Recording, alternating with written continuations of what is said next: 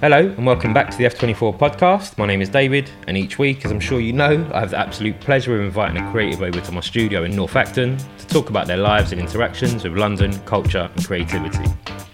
This week I'm with Maddie, or as some of you may know him by, Amber from SDF, a West London true hip hop head, graffiti writer, vinyl addict, lyricist, beatmaker, party starter, proud Londoner with deep Syrian roots.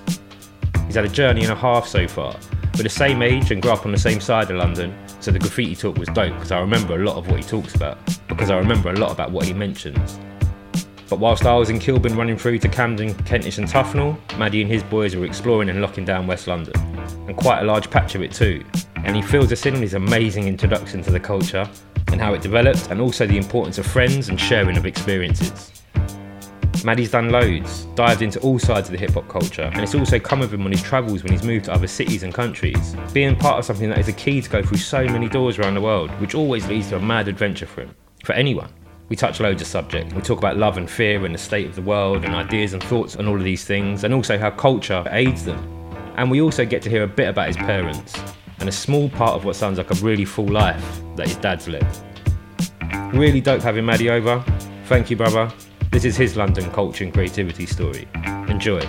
This is F24. Well, Maddie, man, thank you very much for coming over. Oh, no doubt, no, of course. uh, Wicked. man. Dope to get this time with you, man. Yeah, I should drop a disclaimer because yeah, I do, I do chat a lot of shit. My memory might not be come like uh, pe- you know those type of things where people they remind you things. Oh, yeah, yeah, yeah. comes flooding Of back. course. You know what I mean? Yeah, yeah, so yeah. that does happen to me. Those memory lanes. Yeah, yeah. We end up hitting them, wouldn't we? and the, the order, the order of things happening. Maybe Yeah. you know, like I, I mess up sometimes. But hey, whatever. Doesn't all matter, love. man. It's a good thing. And even if we, we find it, oh, hang on, you know what? Actually, that was two years previous what I said 10 minutes ago. Mm-hmm. That's goodness. Yeah, exactly. It's all love. It's all love. Well, look, let's um, let's start at the beginning, bro. So, Where are you from? Well, I'm West London, man. Yeah. Through and through, born and raised. Um, what just- part? Uh, Ealing. Ealing. Ealing, Cool. like Hanger Lane. You know Hanger Lane Yeah, yeah. Right next to Hanger Lane roundabout. Cool.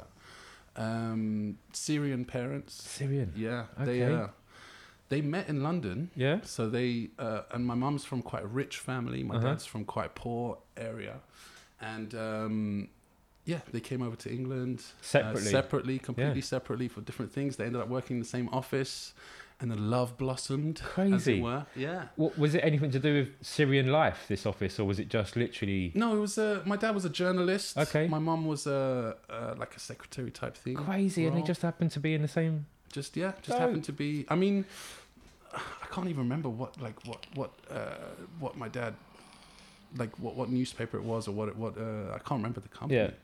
But um, but yeah, I don't know if it was Arabic related. It might have been. Yeah, yeah, yeah. It might have been like an Arabic publication or Yeah. something.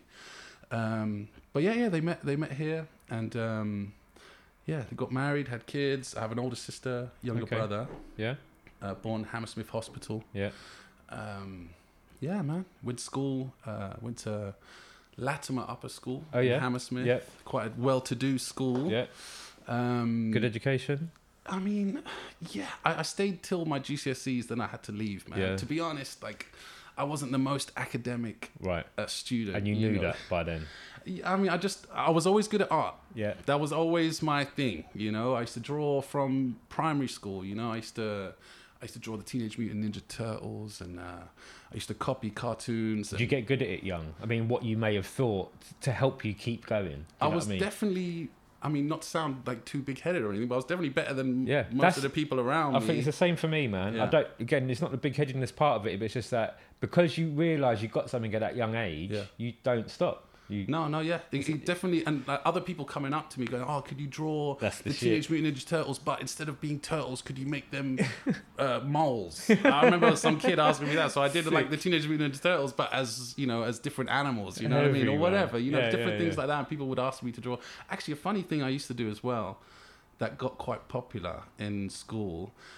Um, like you know, platform computer games like Yeah, Super yeah. Mario. Yeah, where you're running along the platform That's and it right, scrolls yeah. along. Donkey Kong I used to draw the Shut platforms out, and we used to have like dice. I used to make up these games. What? Yeah, yeah. I used to make up. They were like basically scrolling computer Yeah. games, and I cut out a character. Yeah. So that character could move along the drawing. That sounds you see what I'm saying? like the shit. and I like they'd love- roll a dice so they could move, they could kill that dude and then move forward or use, you know, a certain amount of points to, to, to kill was a this certain enemy. late eighties, early nineties? this is late 80s. Yeah. This was, I'd say, 89. I loved those years. Yeah. Like, I didn't do anything like that, Yeah. but it sounds so s- familiar. Yeah, yeah, yeah. That's what we used to do is is adapt and shit like that. yeah, that. exactly. That yeah, sounds and like, it was like Maddie. early graphi- uh, early uh, computer games. Yeah, yeah, you yeah, know what I mean? So I was just What a just sick idea. drawing it out, basically different Yeah. ones. I remember there was one computer game that I loved on the Sega. It was called Wonder Boy. Yeah. yeah, where he was running around the forest and stuff, and that was basically what I used to copy and uh, and draw out and make and then start adding onto it. You know, making up amazing, different man. creatures and.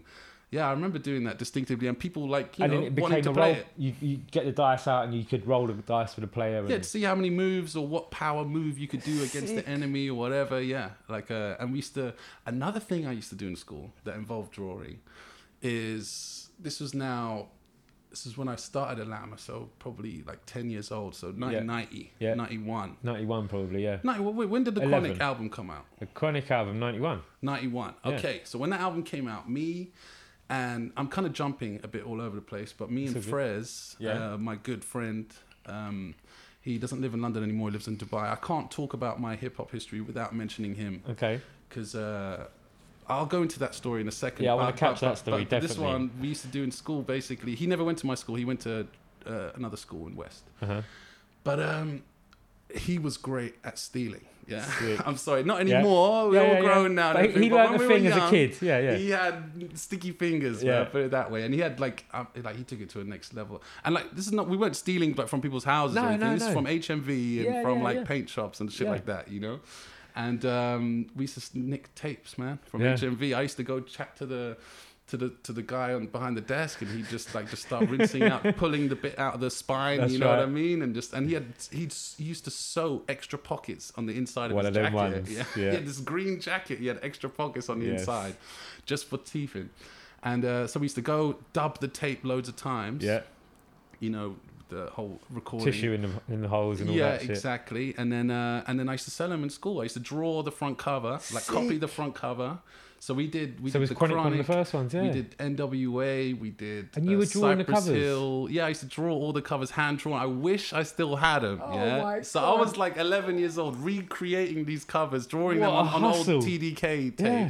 I used to sell them for two, three pound. But then I got into mad trouble at school because of all the offensive nature of the songs. Oh, of course. And you're spreading it out. One of the parents heard their kid. They're Yeah. like, "Where'd you get it from?" I bought it off a kid in school, and then there was a big meeting in the school and with my parents and shit. And yeah, so that got Hey, back then, that got like, shut down. I bet, I bet. Well, that's boom, though, man. Like, But, man, I wish I had some- of that as well. You'd love to see that now? Man, I used to yeah proper go in on the covers, and then on the back I used to draw the set list. You know the the, the Sick, names of the songs and stuff, and uh, And people would like little- order these, basically. Well, I just used to come in and they'd go. You know, no one ordered them. That once people heard about it and I had it on tape, boom, they'd take It's it. You know, for for I was bootlegging tapes basically, Sick. which was yeah, it was cool. It was fun. So, um, you knew art was going to be something, but was it really pushed in school for you, or was it like, look, you're Maddie, you're not doing well in school?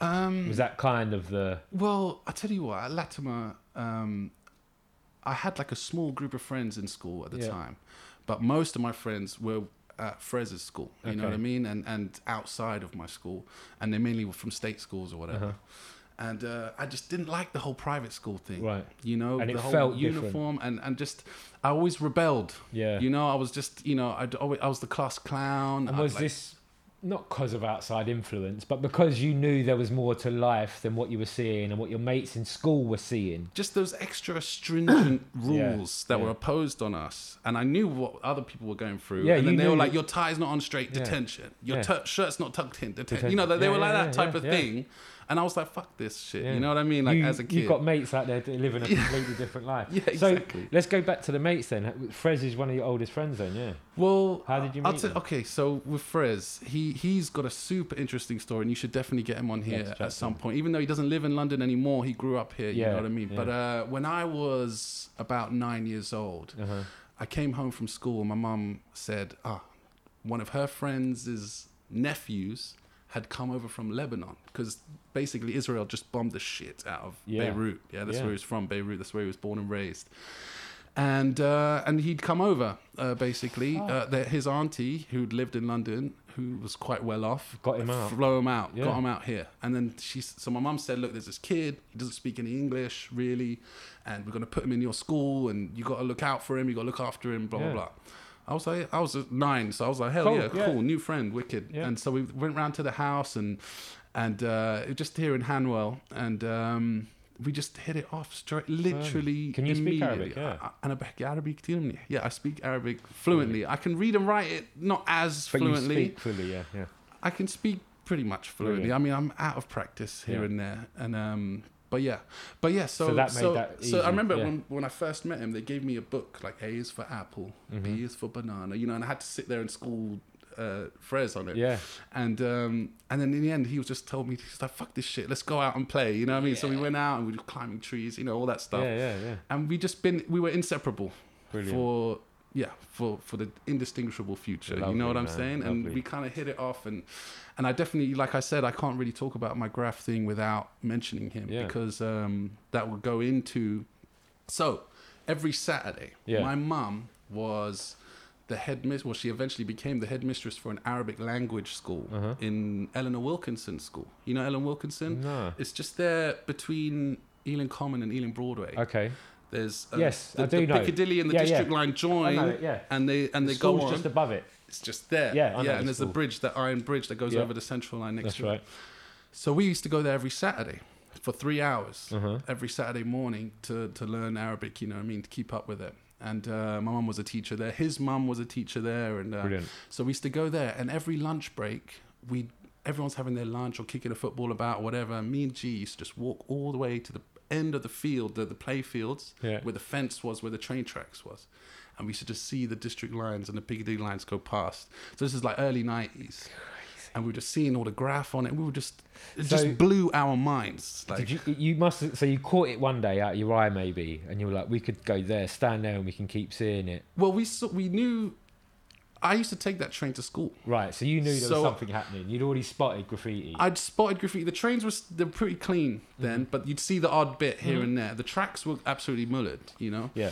And um, and we, um, I'm trying to think what came first. Like Frez would be better at this than me. Like he's got a photographic memory. Yeah, Yeah. that's why another reason why you should get him on here because my memory is absolutely terrible. and uh, but I can't remember what came first, the hip hop music or the graph thing. But I know that one i mean my misty memory is like we found graph and then we started seeing cd covers and and tape covers with graph on it. And we were like what the fuck is this? And then we realized that oh it's linked up the artwork and the music. And i think that's pretty much how we got Yeah. into the whole culture uh, but I think Graph played a massive part in that, like the artwork side of it. Uh, and West London in the fucking Yeah. late eighties, early Yeah. nineties, man. It was crazy. Then you start, yeah. Then you start noticing, oh, that's the same dude. That Yeah. and that diet. I've seen that before. You Yeah, know what I mean? Met. Mean, met. Yeah, yeah. I've seen that Mean. before. Yeah, yeah. Exactly. And so we started placing things together, but we didn't know anyone involved. We didn't know anything uh, re- really like too deep Yeah. involved. But Frez also, as much as I love him, yeah, he was a, he was especially back in the day, he was a bullshit artist. Yeah. Okay. He there was this guy who used to write Fink F I back in the day. K. F I N K. He was part of OTB crew, yeah, Okay. out to bomb, same crew as Heist Okay. and a couple other people. I think I'm remembering a tag. yeah, yeah, back in the day. yeah. Fink, I never, I don't think he did much, but he had a sick hand style. Uh-huh. And at the end of the, like I said, at school, uh, at the Arabic school, Yeah. Ellen Wilkinson would be at the at the gate watching at the fence watching the trains, and there were these Fink tags everywhere, and Yeah. Frez convinced me that it was him. Yeah, and I Yes, was like, Frez. I was like, no way, that's not. you. He was like, yeah, and he could do it perfectly. Yes. He learned how to do it perfectly, and he was like, that's me. And I, just like with nine, ten, Of course, you know, of eleven years old, Yeah, yeah. he fucking convinced me that it was him, and I was like, no way. I was like, all right, whatever. And then, and then in the end, um, amazing. he ended up nicking some paint from Halfords, Uh-huh. yeah. And then, because we said, okay, we're gonna jump this fence, and we're gonna go and paint that wall there. There was a wall right there, just over the fence, and we were like, okay. Didn't have to cross tracks. Nothing. No, no, You no, could just- nothing. Literally, there. you just had to get over Yeah. this fence, and then we'll paint on that wall and come back. We and like uh, we had no idea like to go at night or anything. We Yeah. thought we'll do it next lunch break next week. we're gonna paint this wall. Yeah, we're like fuck it. And um, I don't think this was the first time we painted though. We did paint somewhere before, Okay. and uh, and for at least a year before this, we were like tagging on buses and stuff. Wicked. You know what I mean? Like just with like The little markers. board markers. You know, you Yeah, know, one yeah, of those yeah. things. Um, Wipeable board. yeah, and obviously I was tagging on my desk at school, and all my books had like you know rough book and everything. We'd have tags all over it, and I was like mainly copying other people's shit. So you got w- well into it. It was like you were, you were, you and F- Frez had decided we're, we're going to be in hip hop. We're going to Yeah. be Well, tagging. I actually another thing again. This is my memory jumping all over the place, but Latymer, some big writers went to Latymer. Some big writers went to Latin. Yeah, I don't know if I want to call them out or Yeah, anything. some I don't big know. writers But there was some big London, and I start seeing it in school, Yeah, yeah, and then yeah. seeing it at Ellen Wilkinson as well Yeah. On the trains and stuff. And I started putting two and two together and go, "Oh shit, there's some writers in my school." So I started tagging all the desks in my school. Try and and find Yeah, out who yeah, they are. yeah, Let me get their eye on me. And uh, but I was way younger than them at the time. yeah, yeah. Or I say way younger, but at school days, if you're three years or younger, that's like yeah, even two years. Yeah, even exactly, two yeah. years. Three years definitely, man. Yeah. You were young. You don't even Like- chat to them people. You know, they don't even No, notice. don't look you. at me. Yeah, exactly. Exactly. I'm in year four. yeah exactly man and um um yeah so so so yeah so so one lunch break we were like okay so Frez was like okay I'm gonna get the paint so we'll do my name yeah and uh, he'd changed his name to Frez now. Okay, he'd so he- kind of given up on the Fink thing. Okay, yeah, yeah. So he was at Frez at the time, and then um, and then we were like, okay, cool, we're gonna do this next lunch break. He was like, okay, make sure you grab the chair from your desk, yeah, because we weren't big enough to get over this fence Yeah. still. So he grabbed his chair from his classroom. I grabbed my chair. We came out at lunch break, walked all the way to the end of the field uh, thing. He had his Holding these on him. Yeah, holding his chair. He flung his chair over the top, Yeah. and we used my chair to, to get, Get over. over. You know, and that other chair to get back. You know what I mean? Yeah, yeah, man. We we Planning thought it. it all out, Yeah. and we got over, and we're like, okay, we've got an hour. You know what I mean? And so so he just and to be honest, man, you know, how usually when people start, they do something really small. Yeah. Frez, man, to give him credit, when he threw up this outline, he was like top to bottom on this fence. Yes. And, like we had a big chrome and a, and a red outline, if I remember correctly, a red Halford's paint. And uh, and we took out heist. There was a diet, a heist, and another thing, yeah. And like we were like, fuck, like you know, we knew it was bad to go over it. We knew we knew that much, yeah. Yeah. But we weren't about to start walking down the tracks No, or no, walk no, that way or cross. Hearts beating. Yeah, yeah. We were like, we the got wall. to do this Yeah, now. yeah, we're yeah. here, so we were like, fuck it, and we like put him up in it. Yes. We even knew that much. Like That's good. You've been taking note and. I would say. I'd say actually now, I would say when we did that, we were thirteen Okay. years old. Yeah. So we've been going to Arabic school since we were nine. Right. You know what I mean? So we were interested in it, and this has been building up to this point. And you got a painting done probably before, as you yeah, we did one. We Yeah. did one mission. I say mission, but we did one. There's uh, near Hanger Lane. There's all these underpasses in Okay, Lane. yeah. Loads of underpasses. So and complete- people used to catch tags Yeah, all I over know there. underpasses there. Yeah. And we ended up uh, going down there one night and doing dubs. Yeah, uh, me and me and Frez. But this Uh, was the first track side. This was serious. Yeah, this was like on the tracks. Yeah. and I got this train to school every day, so You I got- knew I'd be able to see Yeah. it. And it was a line that you both looked at all the time Yeah. as well. So it was important. It was super you were going to be up there with those people. Yeah, yeah, exactly, man. And we were like, yeah, like, yeah, we're, we're standing amongst these giants, Yeah, you know what I mean, type thing. And uh, yeah, so we did that, and I remember we got back to the to class like in time. We had paint all over us, and we were just like, I, I remember just shaking from excitement, I man. bet. Just be like, fucking, we did it! I can't wait till it. Monday And where no I can go else drive. knows yeah. yeah, yeah. And uh, yeah, and so that was that was just I just remember that just being such an invigorating. Do you remember going past it as well? Yeah, yeah, man. I used to tell all my mates when we were on the train, I'd be like, I did that, I did that. And they were like, yeah, right, yeah, right, no way. And I remember one kid, he didn't believe that it was me. Yeah. So so I was like, okay, I bet him, because he was another, like, kind of be- beginning to write. Yeah. And, um, and I said to him, I bet you two Posca marker pens that it was me. I go, I'll prove it because next Monday, you'll see I told him what I was going to write. I was going to write another word or something. Okay. So then I jumped over the next weekend and I wrote that word on the wall. And then the next day I said, ah, you see, I, Yeah. Told you, you know what I mean? And then, uh, yeah, so I. I got two marker pens off him. I remember that. That um, that West London scene, like the overgroundness of it all, Yeah.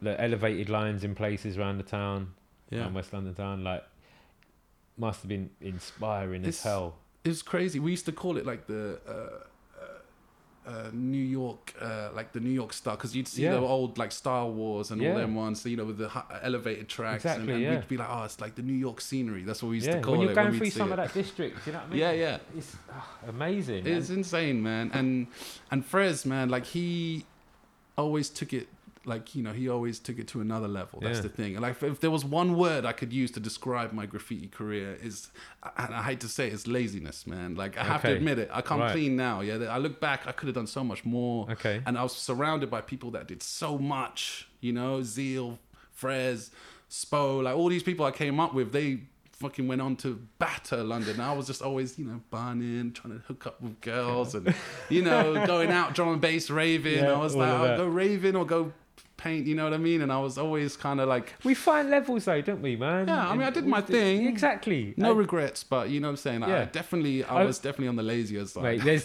definitely time you can blatantly think back. Right? I literally lived five, seven minute walk from Queens Park Yard. Okay. Now, I took the piss out of Queens Park Yard, but I didn't take the piss enough. Hmm. But I think I did what I did. Yeah. I, but I, I know I could have kinged it, and I should have fucking kicked. What was I doing? Yeah. All right, you did what you did. Yeah. We feel like that sometimes. No regret. I, mate? no, no, no, exactly. man. It isn't. But Daz, you did your thing, man. You you definitely I made made that. a you know put your stamp on it. You know what I'm Safe, saying? Well, thank you. And um, So, mate, well, I, c- I could just imagine those feelings like yeah, 13, 14 years old, man, that was the bu- getting these paintings when- up, tagging. Yeah. So, it's you and Frez. Mm. You realise there's other writers in school. Yeah, but they were older heads. The Okay, ones in cool. my school. There were a couple kids in my year, but they w- never really did much. Cool. They- it was like a, a dash in the pan, a summer, yeah, exactly. Or bumming on buses and stuff. You Yeah. know, odd things here and there. but, not didn't go out of their doing way to do anything. that. It was- No. Yeah. and um uh yeah like uh and Frez was just like like he got to know a few other people we just get bits and bobs of information off Yeah. people like you go down to a hall of fame you might bump into someone and then see the type of cans they're using go oh right okay so halford's paint is shit So- that's a bit better At, you know at those years as well, then, because there's no Raven, you're too young, right? mm. well girls- I started uh, well I started when I was 13 to Oh, be honest shit, as well. going out raving Yeah. yeah yeah, I was going to say, was there. So, your Saturdays, Mm. Halls of Fame, Rack and Paint. Well, we used to even like I had very chilled parents, man. Okay. And Frez had super chilled parents. Yeah. So my parents might have been a bit stricter, but um, I'd just go stay at Frez's house. I was always at Frez's house, or he was always at my house. You Uh-huh. Know, it was literally Brothers. like that. Yeah, literally like that. And uh, and at his house, I knew we'd get away with murder at his Right. house. So we could disappear, not come home until four in the morning. His mum wouldn't even bat an eyelid. Okay. You know. She's blatantly worried, but she, she Yeah, knows yeah. how to play She it. obviously was worried, Yeah, and yeah, she'd yeah. shout at us and Of go, "Hey, course. where you been?" Blah blah. My dad and and and Frez would just be like, "Okay, mum, yeah, chill." Yeah. And uh, I can tell you a funny story about Frez's mum. is it's hilarious. I love her to bits. She's like my auntie, yeah, like you said, man. Yeah. And um, um, like one time she found like uh, because f- my room was absolutely battered. My bedroom, yeah. I think on my thirteenth birthday, I asked my mum if I could paint my room. Yeah. So they bought me a bunch of paint. I had some Sick. friends round, and actually, there's a funny story just before that as well, man. Sorry, I'm jumping No, all over keep the it, man. place, Get man. to it. But uh, but yeah, I painted my actually uh, like a week before my birthday Yeah. after school because uh, Latymer is in Hammersmith on King Street or whatever Yeah. it's called, and then there's Ravenscourt Park Station. There's the park, Yeah. Ravenscourt Park, with the arches. Yes. I don't know if you've. Uh, you I know, have with seen this those little swimming classic- pool next to it. Yeah, A paddling pool. Yes, and it had a nerve piece in there. There was a roach piece in there. I never there saw was a pure piece, like Sick. classic pieces. A devised piece in there. Sick. The devised piece looked like it was done with an airbrush, man. I remember staring at it. He had these like domes, like these bubbles with the fade on it to make it look 3D. Like yeah? proper orbs. Yeah, like orbs. Yeah, and I was, I just remember staring at it, going, how the fuck did he do that? And um, anyway, we were down there one time smoking a cigarette. So we used to go smoke ciggies before and after school. Yeah. And this dude rocks up on a on a bike, yeah, and it had been spray painted silver. This bike, and it turned out to be pure. Yeah, I told him this story recently. This is I was like yeah, 12, 13 or something. And he just turns up, and we were there, and he just starts doing a tag. Yeah, he does a pure tag, and we're like, "Oh shit, we do graph as well." And he was like, "Oh yeah," and then uh, he said, "What's your tag?" And I, I was writing hype at the time. Okay, proper toy tag. yeah, one I think I saw a DJ hype flyer. Yeah. and I was like, "Oh, that's, That's my the tag." name. and um, and he put us all up, Oh, and he goes, "You're shit. all in CBM." Shut up. I'm not even kidding. Yeah, on, and we pure. were like, "Oh shit!" And he was putting up RCS at the time. I remember seeing him put up RCS, Yeah. and then he was like, "Okay, you can all put up CBM now," and we were like, oh, "Fucking yes!" Damn yeah? right. The local kings, man. I mean, And then the police rocked up I'm not even kidding. We're in this archway, yeah, and I don't know. Someone must have seen us and called the feds or something. The fucking this like seven ar- uh, armed police, not armed police, like uniform yeah, yeah, police yeah. turn up. And we're like, I'm in school uniform. We're all in school uniform, except for this dude who's a couple years older than us as well on this bike. And then they're like asking us all these questions. We're like, I don't know, I don't know, I don't know, I don't know. And then they start looking at his bike, going, Where do you get this bike from? And I, I don't know what had happened. Anyway, they took him away, basically. Serious? I'm not even Does he remember that? I don't think he did remember No. it when I brought it up with him. but I remember us like thinking, oh, that's screwing. But we're in CBM. Way we popped off. That and then the next week was my birthday, so I painted a fat CBM in Oh my my bedroom. God. Yeah. Were they Uh, heroes to you? Like they they, just- they were up. Yeah, they were just up, and you know, and yeah, it was just like more involvement. Yeah. You know what I mean? Yeah, like another uh, level up. just want to get that attachment, and you would just want to. I don't know what what our motivation really was, apart from us. You know, like I did, we did this. You know what I mean? You, I I don't you, reminded me of uh, the envy I had for West London. yeah. You were north, no? I was north northwest, Yeah. so I'm from Kilburn. yeah, yeah. That's, that's so it was nothing to come to West, nothing. But it completely different scene, and it was a, really quiet. And I my my main ma- manner was Kilburn through to Tufnell, so I was going Mm. north from. I wasn't really going west. I go down to the pit or whatever, ride the west way, Yeah. get photos. But no, I um, remember Tufnell seeing seeing your stuff. Up, Yeah, so up I was- there. but used to so- go there quite a bit. it was that that in the town, and I, I just remember West just it had it had old school pieces on the streets. It had Yeah. fucking like such activity. Yeah, especially around Ladbroke Grove, Oh, man. Shepherd's Bush. Yeah, you'd see you'd see some cool shit about. I went there. to school. I went to Cardinal Vaughan for a couple of years. Okay. So that roundabout at Bush Yeah. was, I mean, Yeah. CBM Central, Yeah, Pure yeah. and Met, and all yeah, them. Met. Just Just salute to Met, man. salute to Met. time. The fucking Don. Um, but yeah, what was I saying? Me and Frez, both our rooms were absolutely battered, bombed. Like the insides of the cupboards, the ceiling, the bedpost, the fucking Yeah. Every, even whether it was testing out Yeah. ink and Making ink, Fiebing's, doing making whatever, it. yeah. Like Frez, like I said, he always took everything to a different level. He had a chemistry set that he nicked from somewhere, I don't know where, like with pipettes and, and Oh like test God. tubes and stuff. Yeah, and we, he had basically racked every Fiebing's. You know the shoe leather Yeah, dye. yeah, You've yeah. got some up there. I can see. Yeah, yeah. Uh, he'd nicked every color, yeah, Go from on. the spot in Holborn. I was gonna- yeah? literally about to say yeah, Holborn. The Holborn spot. Holborn or West There was one Lane, spot in Holborn. Greenford as well. Was there? That we found out later on, but they weren't ever stocked up, and they always had black and, and something else. So you'd always go there for black, but if you wanted any of the other colors, Holborn. yellow or orange or oxblood, that was yes, the that one. was the one. And um, so Frez had every single one. He'd take a pipette and he'd take like two drops of oxblood and one drop of the green, mix it up, use a pip, uh, an earbud, Yeah, dip it in his concoction, and then on his door he'd like do a couple, do a tag, yeah. and just to check how, because sometimes that Fiebing's, like if you mix certain colors in one in the light. It changes. Sorry, in the light it would yeah look purple, and then Yeah. the other like you look at it through somewhere else. it would- it Iridescent, nearly. yeah, exactly. And so Yeah. he came up with these mad colors, man. And like he was the dude. He'd turn up with a pen. Everyone's tagging the back. Let's say we're going to the Grundy. Yeah. we're all on the 65 bus. We're on the top deck. Yeah. Everyone's catching a tag, and then Frez pulls out this marker. Like we're always waiting for him because he'll do a tag, and we'd be like, "Fuck that color," and like, and it will oh. stain like hell as well. And we'd be like, "Yeah, let me do a The tag in that pen." Scientist. and he was always ve- like he also was a guy he'd always keep his cards well close to his chest as well uh, and some of the best writers i've met they always like they had this air of secrecy Yeah, around yeah, it. yeah. you know what i mean Not everyone needs to know everything. well yeah and they That didn't feel the need to tell No, everyone you know what exactly. Yeah, yeah, yeah, I've made this pen.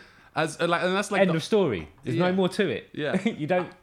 Exactly. You don't I know mean. I, I was the opposite, man. I was always ch- Yeah. chatting mess to everyone. I was like, like I said, like the, the clown. You know what I mean? Yeah. Always catching jokes, and there for for the fun of it. You know. Uh, um, yeah, man. It was just yeah, just great times, man. And um, yeah, Frez was just next level with it, man. Next level with the it. whole so mid-teen years, Mm. you're um deep into graph. Obviously, bedrooms are completely bashed. I was rapping as well. You're You know. fucking about with inks. Yeah, You're painting, yeah. and then what? Music comes I was always rapping as Yeah. well. Like, I, like since not you found the music as well. Yeah. Since the tape days. Yeah, I was always intrigued with that element of it as well, man. Um, so, but graph was always the first and foremost thing. It was the thing I always felt most confident Yeah. doing in my skills. I had the most confidence in my skills with painting, uh, but I always loved rhyming and, and putting words together and, and just hip hop, just beats as well, Yeah. just those boom bap beats. You and- fell in and, love like, with that. fell super in love with that man and like different technical rhyming schemes and like different MCs that I would start finding out about you know obviously earlier on it wasn't so much about that it became that Yeah, later yeah. on um You found what you loved from listening to it. You Yeah. don't not straight away. You don't fall in love with Cube's lyrics or whoever it is. You're not like, oh my god, what pattern? You don't think that. You fall in love No. with him. After a while, you realise the complexity. exactly man I think it was it was like in the in the mid 90s to late 90s when that whole like kind of they call it the backpack era Mm-hmm. type kind of thing started coming through and uh that's when I started really getting into the whole technical rhyming thing Who were you listening to? And um, I don't know, man. Uh, I always loved Pharoahe Monch. Was always like top for not only his rhyming structures and technical ability, but his concepts Yeah. for songs. Like he'd talk like with Organized Confusion. They had a tune called Stray Bullet. Yeah. Where he's talking from the Yeah. perspective of a, but I He's was like, damn, I never, you know, just to think of it in that way was crazy. And then he'd like do another song where he's the mayor of, of a town. And then like he'd do another song where he's, you know, he, he just, his concepts were just crazy, Amazing, you man. know, and I always, I always took from that. And, uh, and like, uh, You, did you take from the fact that this this guy is he's putting himself in all these different situations and he's he's speaking from all these different angles. This is really this means I can do anything. Yeah. Really, I can I can take that t- same type of idea and run with it. Like, exactly and i think it was also because i'd been so like i have to admit like early on gangster rap really took me you know what i mean like yeah. i was like fuck you know they're saying fuck bitch Yeah. motherfucker and dropping all sorts of mad shit that i knew would upset my mom. You didn't know? get the bars, but you heard the swear words. I mean, no, I'd hear the bars. I knew what they. I mean, it was pretty basic. You Okay, know what I mean? yeah. If they said, you know, "fuck your mother," I knew Yeah, what yeah, they were yeah, yeah. saying. You know what I mean? Um, maybe certain things I wouldn't understand. Yeah. Um, but uh, but I got the gist of it. You know what I'm saying? And and obviously I was banging to movies as well, like super violent move, Predator and Okay. RoboCop. Yeah, all yeah, them yeah. I used to love. So. So just the violent aspect of it, I used to love, man, and um, it just I don't know, I just I just, uh, it really took me when I was younger. But then eventually it was uh, artists like Pharoahe Monch and uh, like Kool Keith and other Sick, artists like that that showed me oh it's not only about shooting people and bitches and that you could talk about anything, you know what I yeah. mean wordplay. Um, yeah exactly and and so so I, st- and I as much as I love gangster rap Yeah. ignorant rap you know I still find enjoyment in it um, but there's just this whole Well, spectrum out there and, and it's all yeah, and it's also completely different. Like you get you you get something completely different out of gangster rap compared to what you get out of backpack. Yeah. I mean, you can pull out different things and make you look at different things. and and the beats might be uh well they're, they're similar but there, there's differences as well differences in Yeah. the samples they use and stuff like that and uh yeah it's just it's all that funk man, And- you know So you it, it, it pretty much by mid-teens, then you're all in. You've got you're starting to write lyrics. i'm all in man Yeah. like 100% hip-hop everything he's everything. you know what i'm saying uh like I, I, before that i mean i'm trying to remember what i was into before obviously michael jackson and Yeah. nirvana i remember going for i had an undercut and all that shit and i used to skateboard like very badly Uh-huh. um Blur, Oasis, all that shit. Uh, no, I never really got into Okay. Oasis. I think that was a little bit late. I used to be like, I was super in my hip hop phase. I was like, But, fuck yeah, that suppose shit. that would have been yeah at the same time, isn't yeah. it? Yeah, so yeah. by that time, I was like, fuck everything else. It's all about hip hop. Like I was very, um, super into yeah into the hip hop thing and like geeking out. So at the time, there wasn't internet, so it was all about magazines, Yeah. videos, movies. yeah, MTV if Yeah. you catch it. But There was a channel as well. I remember when we got. Um, some people might remember this. I think it was a Polish channel or a some Eastern European channels called Viva, V I V A. Uh-huh. Yeah, and back in the day, they had a few hip hop shows that used to come on on cable TV because there was the Box. Yeah. Remember the Box? Yeah, yeah, yeah. And there was a few other music channels, and then there was this Viva channel. Their hip hop shows, I wouldn't, hi- I wouldn't understand what the host was saying, but they'd have like The more videos, finesse on yeah. there, and they oh they have sick videos, and they'd have guests on performing live. I remember that channel. I remember always checking that channel, and uh, yeah, just yeah through movies and films, and just through word of mouth as well, man. were you going to record shops? I wasn't. I tell Was you it what, really HMV where you bought majority of stuff at the time? when I started kind of like like rapping like because I used to always just rap freestyle with Uh-huh. friends and everyone like we'd be on the night bus and we're like yeah Maddie kick a verse and I'd just rap and it was mainly rapping about what we were doing Yeah. you know like catching tags and you know going out and stuff and uh and mainly funnier on the funnier side Yeah. of things you know and um sorry what, what was I going with this what was the question I can't remember. um, just literally, I just got well dragged into that story. Then. yeah.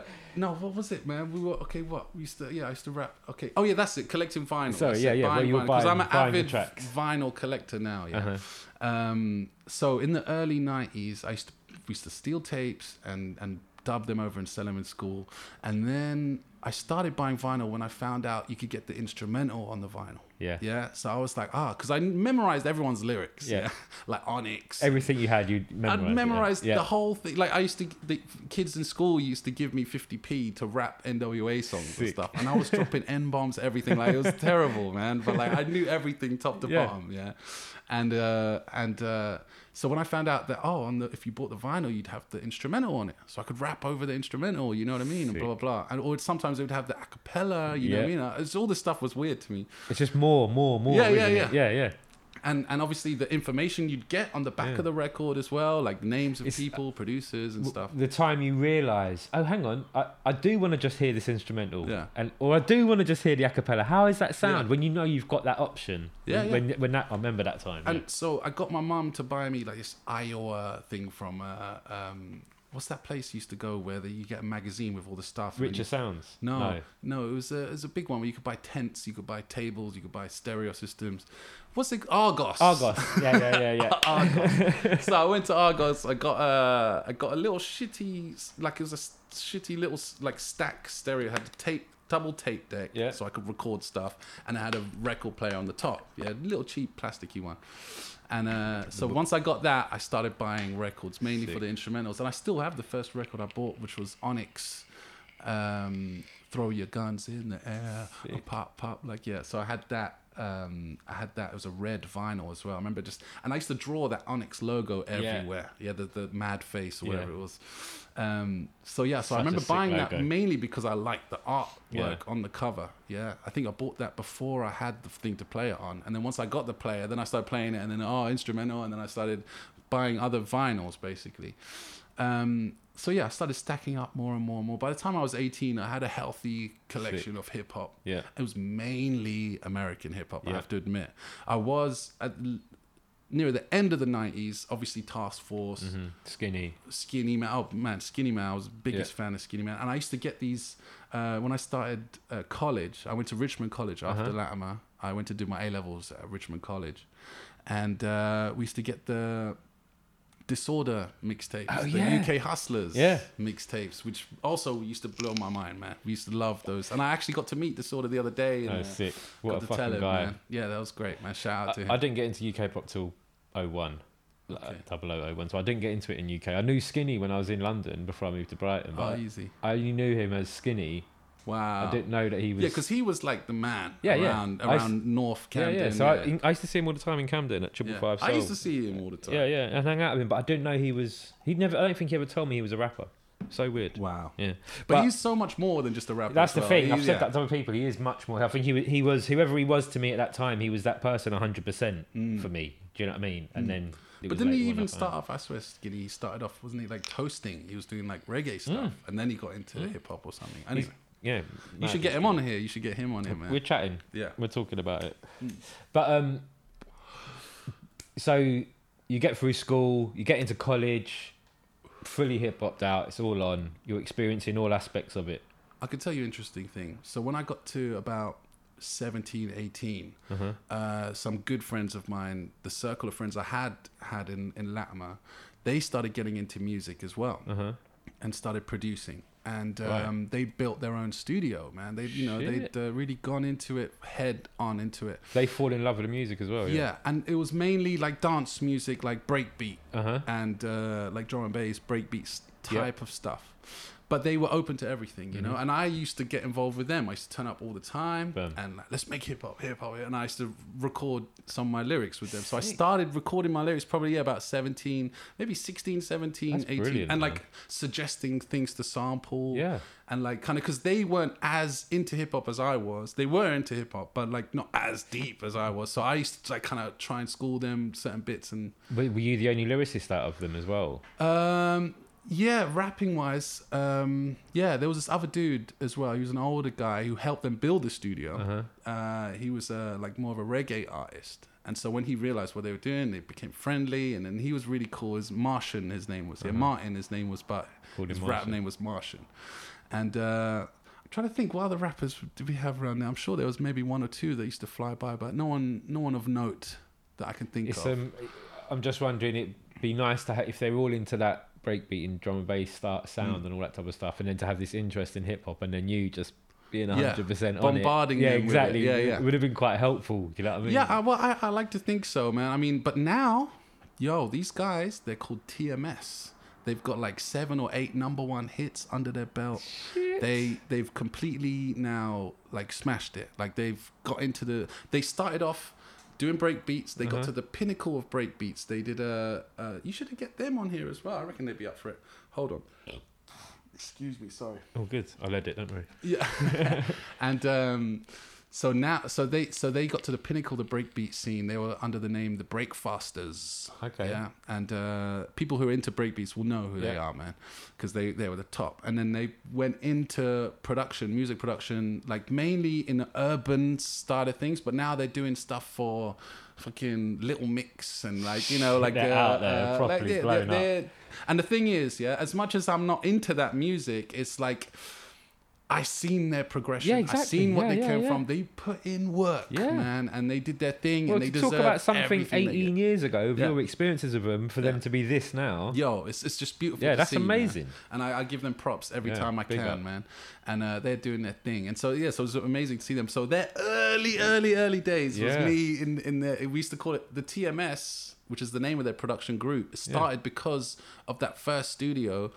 Uh, they called it TMS because it was called the Musical Shed because it was literally they bought a garden shed, Yes. soundproofed it, and put all their equipment in there and made the studio basically. And they had a smaller garden shed, you know, for like rakes and stuff. Yeah. But they made that into a sound booth. Oh my god. Yeah, so, so Cables really- running between them. Yeah, Amazing. exactly. Yeah, it was, it was insane, and uh, and that was a lot of fun. I remember spending hours and hours and hours and days in that little fucking. So this is why there know? was a conflict of graffiti because you really fell in love with all these other aspects. Yeah. laziness probably is the wrong word, man. That I you mean- put with your graph because y- your your love for for the for for the culture Mm. was so big. I just felt that you had, like, obviously early on, I know it's expanded now, but early on there was the four elements. Yes, You know, and then, you know, that's when I was learning about it, you know, graph, MC, and breakdance and DJ. Yeah. So I was like, okay, I have to do each one. Yeah. I have to have at least a little aspect of each one. Graph is the main one. Yeah. Um, that's the that I'm, you know, proper good at, but I need to delve. I've really felt this. Yeah, That I needed to if delve. I'm going to be hip hop, if I'm Yeah. going to be part of this culture, I yeah. need to be involved in every element. Yeah. You know, in some Did you way, like the competition as well? Um, Do you like the competition of hip hop? Was that part of the excitement of it? Is like, I mean, as much as it scared me, uh huh, I thought it was very important. yeah, I thought, attractive in a way. yeah, and it made it exciting. Yeah, wicked. And like obviously with graph, as as because you have to have a certain amount of bravado and a Mm. certain amount of arrogance to your to your thing, or else no one will take you seriously. Um, um, so that battle aspect was part of that. you know what I mean? Like yeah. I'm better than you. Yeah. I'm prove it. You know what I mean? And um, although it was never like kind of, I never was involved in like an official battle. No. You know, but there were like unofficial battles Yeah. going on all the fucking Exactly, time. Exactly. And even if it's just down to the bravado that you're showing through your painting, that's that's enough of a battle. Like it, it- uh, the battles don't have to be literal. No, no, At, yeah. the time, I think we think they have to be literal, but Yeah. we're actually out there at eight, as eighteen-year-olds. Our bravado is the battle. oh yeah, for sure. You know, it's a And I, to be honest, man, like I, I was a bit of a dick back in the day, man. Okay. I was like, uh, I was um, mainly due to, I guess, insecurities I had and and certain people that I surrounded myself with. I was uh, like, you know, we would we would run around, even though. I knew it was probably not the right thing to do, but we used to go around like jacking people and uh, I heard about you. and lot. like yeah, and like beating people up and shit, and like getting Yeah. into maybe not yeah, and like getting in fights and stuff, and and I felt that was necessary to have that reputation. Well, again, I that- felt it was harks to me about the the realness of West London graffiti Yeah. and the difference, especially in our era. Era, Yeah, because it didn't. West London never seemed to lose the continued story of its birth, of the birth of graffiti in this Yeah. country. It never. It didn't seem to stop, and I was always envious of that. And yeah, The I've heard yeah. of the. the history was always important. Yeah. Like uh, find, like you know, seeing old tags Mm. and knowing who did it and the history behind it became more and more important. You know, Yeah. which was which was interesting, man. Because uh, a lot of uh, a lot of the younguns they don't care about their history. You know, so much they're more about the now and you know the here and now, which is I don't blame him. You know, what I mean? of course, that's how shit gets done at the yeah, end of the day. How shit moves from forward. every single vision in their, in their, every single thing they can see within their vision is done like that, not Yeah. just the culture. Everything No, straight up. I mean, graph wouldn't exist if there wasn't that because it was invented by kids. Yeah. You know what I mean? Kids not giving a fuck Yeah. about this building, who owns the building, Yeah, or the history of the building. Yeah. I'm putting my name on the motherfucker. You know what I mean?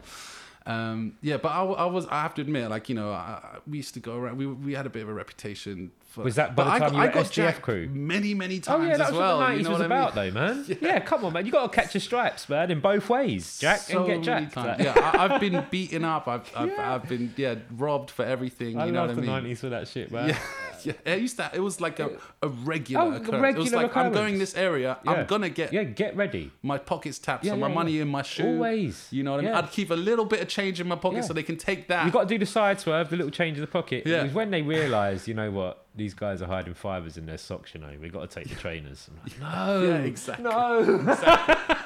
Although I never had my trainers taken off No, me, man. same. Thank I'm God, because I was never happened. a trainer head, but I had my jacket taken off me once. Uh, but then, but then also after a while, because uh, this all happening when I was 13, 14, 15, you know, going to these halls of fame, trying to just to look at the Yeah, graph, yeah. and then you'd bump into people there, and they, you know, you'd get robbed, or you wouldn't Yeah. take a camera with you. You know yeah, what I mean? Like, exactly. Uh, that's another regret. I wish I took more photos back then. By the Yeah. time, you're like, It's a different Fuck it. scene, different Yeah, time as well. exactly. Yeah, yeah, yeah. and um, yeah, man. No, we did some outlandish. Was shit, that man. SDF crew? When did you? When did that start? SDF is a funny beginning actually, because before SDF, so me and Frez, Frez went to uh, uh, it doesn't matter. He went to Drayton Manor School, Uh-huh. yeah, and he had a crew of writers called Drayton's Roughest Society, yeah. DRS, uh, or Dirty Rotten Scoundrels. It was Yeah. from J. Reed the Damager, Yeah. you know what I mean? And so he put me in that crew, even though I didn't go to Drayton. Yeah. So I was down with them, and uh, um, I might as well have fucking gone to Drayton. I was there all the All time. the time. And um, so we had that crew for a while, but then everyone else stopped. It was just me and Frez going. And then kind of I started kind of um, uh, like kind of uh, not distancing from Frez, but like you know, like he had his other thing going on. I I, I started writing with with Zeal and Insa, like not Insa, Yeah, the yeah. one everyone knows, VFL. Insa. Yeah. Yeah, and um, who are Alki and uh, Sim and uh, And do you just meet these people in the manor at the Hall these I met at stuff? Richmond College. Richmond. That was it. That was the thing. I left. I went to Richmond College, and then you know I started meeting a whole bunch of other people. There was a whole Uh-huh. bunch of writers in Yeah. Richmond from GFS, all them lot from from uh, VFL. like from Q and, Yeah. and, you know. Uh, yeah, from all that areas and stuff, Ham and uh, Grey Court School. You know, a Yeah. lot of writers went Yeah. there, and they all ended up going to Richmond College. Well, not all of them, but a lot of them. And so I met, I met a lot of lot of them there, and um, and so when we started hanging out more and more and painting more and more together, I remember we were all at Zeal's house, yeah. Um, and we were like, we should start a crew, man. We've been painting now for a year, two years, all of us together. We're all mates as well. We hang out together all the time. We're like, we should have a fucking crew. And so I remember Alki and we were going to do a mission that night, yeah.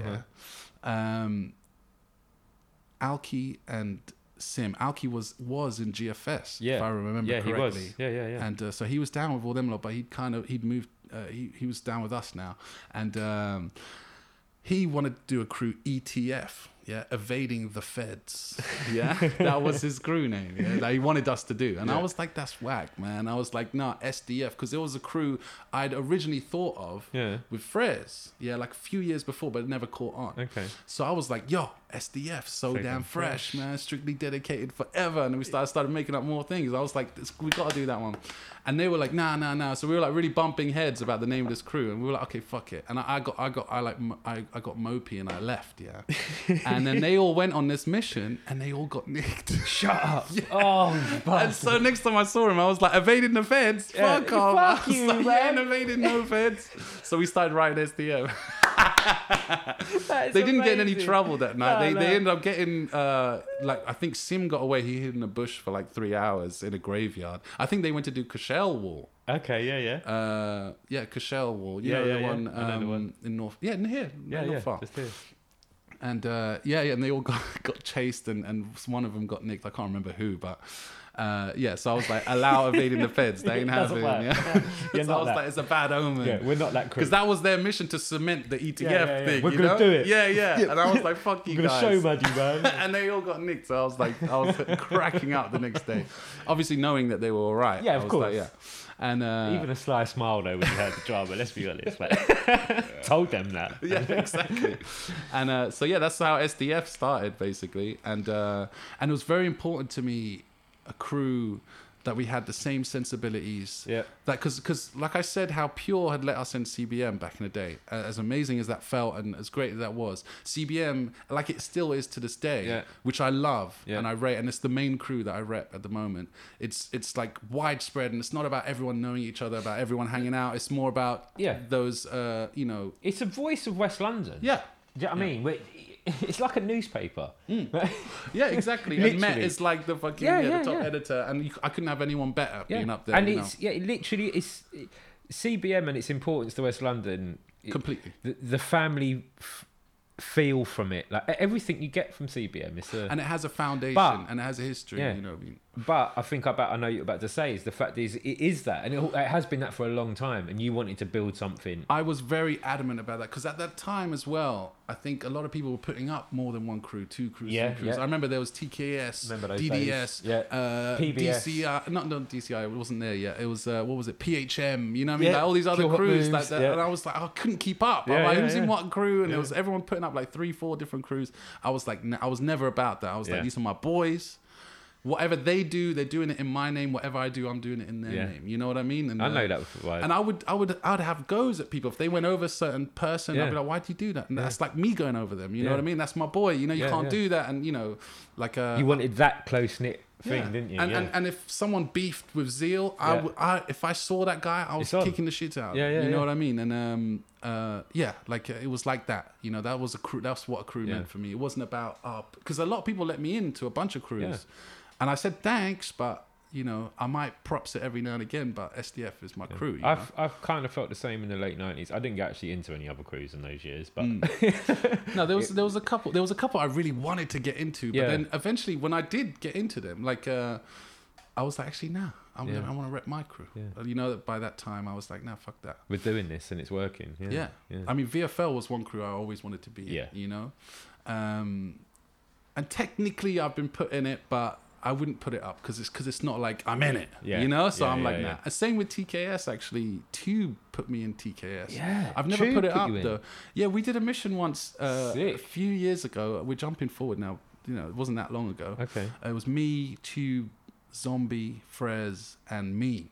We did a Christmas Day mission. I heard about this. Just down, uh, it was an easy mish. It was that bit, you know, the way the massive Fume and Bosch. Yeah, yeah, at? Paddington, yeah. Paddington, Yeah. Royal Oak, yeah. So Yeah. we went, and did that wall basically, and uh, and then Tube was like, "Yo," he told me and Frez, "Stick up TKS," Boom. and we were like, we were over the moon. We were like, "That's an honor," you know what I mean? This was such a sick crew, but I've never really. I don't know. I just It felt fe- a way about putting it up. You Yeah, know? and I think we're also respect. You know, Bosch put me in DDS. yeah. It brilliant. I really appreciate you doing that because I've obviously loved that crew. Of course. No matter what, one hundred percent for years. I can't hit up DDS. I'm not DDS. Mm. Yeah, same. It's exactly yeah, exactly why. I can't be that guy. Yeah, yeah. I wasn't there. Yeah. Do you know what I mean? And also, you think like because I saw even a couple other people who got let into crews who put it up who Yeah. got into beef with people because they're like, nah, Yeah, you're not in exactly, that crew. yeah, yeah, yeah. Because oh, that thing you let me in it. No, no, you can't. doesn't and work they'd like be that. mad. I saw yeah, mad yeah, beefs yeah. because of that, and I was like, you know what? I don't want But it, what, that's how it was, though, man. There was a lot of a lot of free names went out back then. Um, crews were taken over. You're right about people had three or four crews they were hitting up. Yeah. You know what I mean? Yeah, well, and nowadays even man, people Yeah, put on loads of crews, but it's kind of it's changed. It's a know what I mean? different thing. I, I, you know, like uh, for instance, KC, I admire from South London, Chords. Oh yeah, yeah, yeah. And yeah. them lot, I don't know them, but I just I, I admire the fact that they stuck with their crew and they've done a decade in now or something like that. They haven't put up any other crews; they just put up KC. Mm. Yeah. and I, I love that. I love seeing that. And Yeah. same way for RT when they were at their shit. You know what I mean? It's- Yeah. When you Yeah. SDF definitely did it. You know what I mean? You you formed a family. We had a moment where we done like we we never really ventured much out of West London. That's one regret as well that we had. Yeah, but I literally was about to say, yeah. it shows how well you did. Well, we because you made a name in West London. You cannot go throughout West London history without mentioning SDF as part of it now.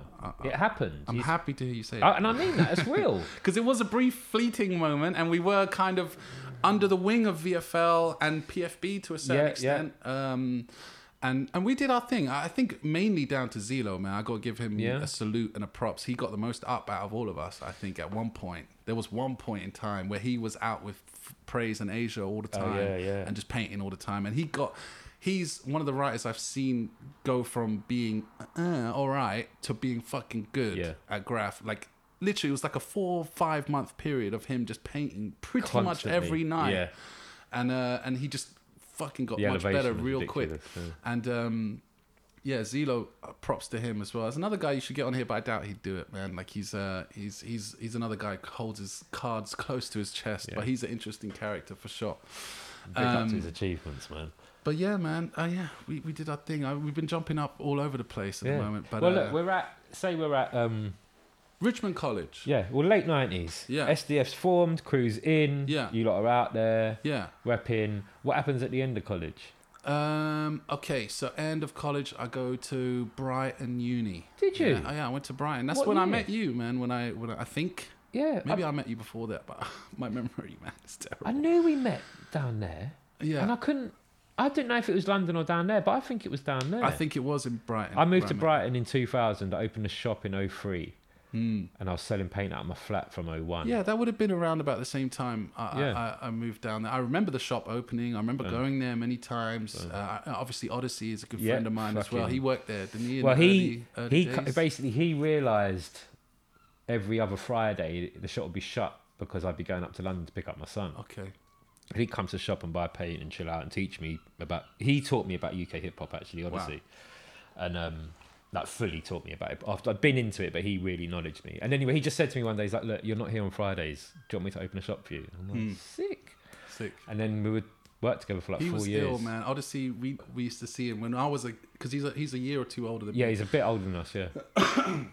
and um, uh, I remember seeing like looking through his sketchbook once. Like, I'm talking like mid '90s, and uh, because we used to see his Odyssey tag. I think he was writing Odyssey two. Odyssey two. You're Yeah, you remember that? You're right. had I, the, the I- Roman numeral. Yeah, because he was given the tag by Yeah. someone called Odyssey. Aha. He's actually got that person's Subway art with the Odyssey tags in it, and then he was given Odyssey too. So yeah, you're right. He was Yeah. right in that. I think I remember him telling me that actually a Sick. while ago. But but I remember me and Fred seeing that Odyssey tag, Odyssey two tag, thinking it was ill, and then we got to meet him. And we, I think we saw him because he used to skate with a couple of friends of mine who were skaters. as well? Yeah. Yeah, and Hanwell. So yeah, Frez lived in Hanwell. Yeah. So um, yeah, that was inspiring to see his characters and his Mate. book at that point as well. We were like, fucking hell, like, That guy. I mean, shit. come the fuck on, man. yeah, no, he's a The, great guy. the, the teachings are one thing. His skill, you Yeah. basically just want to call him a bastard every time. That's it. You're just a fucking bastard.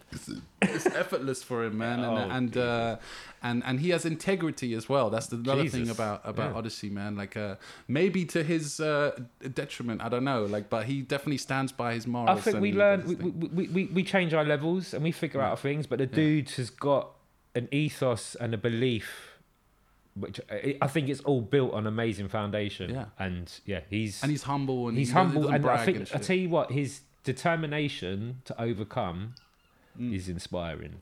yeah, man. Like his, you can, you can do this, you can tune in and do this is that shit, man. Yeah, Yeah. yeah. Yeah, for sure. And he was definitely out of the writers I met back in the day. He was the most like hospitable and like he'd always be cool and show us his sketchbook. You know what I mean? Maybe give you pointers or whatever. You know what I'm saying? Whereas a lot of other writers, they'd be like, "Give me your fucking paint, fuck He- off." You yeah, know I, I, mean? I- uh, yeah, those early years with him, man, were yeah. Yeah. I, I don't actually know how it would have continued without him being at the shop those times. oh, for real? Yeah, because Wow. I then when I got offered my second shop, when I got offered to- my own shop, because at that time when he joined me, I was in the basement of this other clothes shop. Yeah. Six months in, I got told, "Look, you can have this whole shop," and he was like, coming in, I'll come with you." Wow. And so, yeah, Wicked, amazing. That's it. What was his name? His mate, um, What right? Ted. Oh. Ted. Do you know Ted the builder? I don't So think so. his mate Ted came and built our counter. Built, Oh, perfect. Oh my gosh, Wicked. Ted smashed it. I remember also he used to like mod trainers there as well. Yeah, think, he used to do yeah, trainers, hand painted clothing. His canvases were surreal. Like, yeah, Yeah. I mean, he, everyone that was down there, we all just stood behind him. You know Yeah. what I mean? Just like this is the god right here. He, he was dope. yeah, and, and amazing. and those Brighton days as well were, were were were a lot of fun for me, man. They were great. I love Brighton, but Brighton's like, sick town. but I've always been a big city guy. yeah. Yeah. So And, did you uh, just do three years there?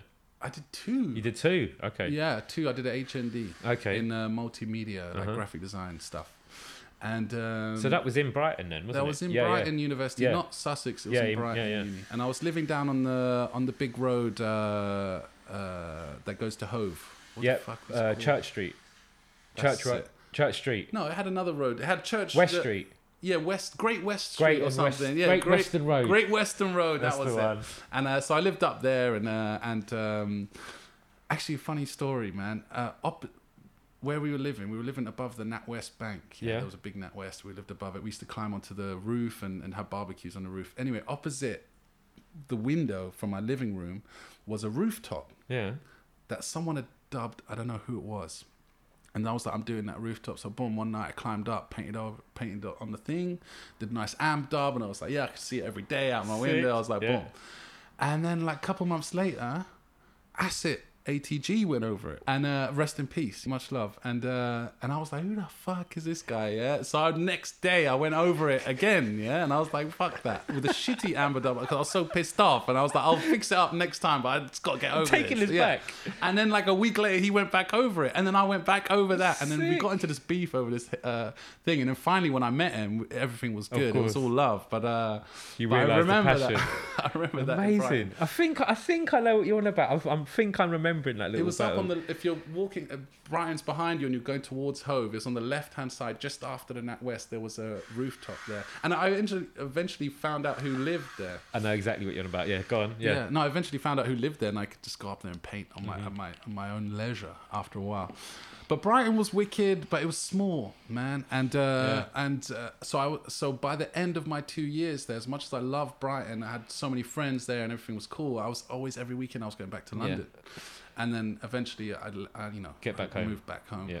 Um, I always always come back to Brighton. I Yeah. still got very good friends there, and and I loved it. And um, but one thing about Brighton is like, you know, like I was I tagged around Brighton. I didn't go crazy, but I, I, ca- I caught a few tags around. It wasn't difficult to really get out around there. You've got a few spots, Yeah, and yeah. everyone knows you're there. Exactly, you know what I mean?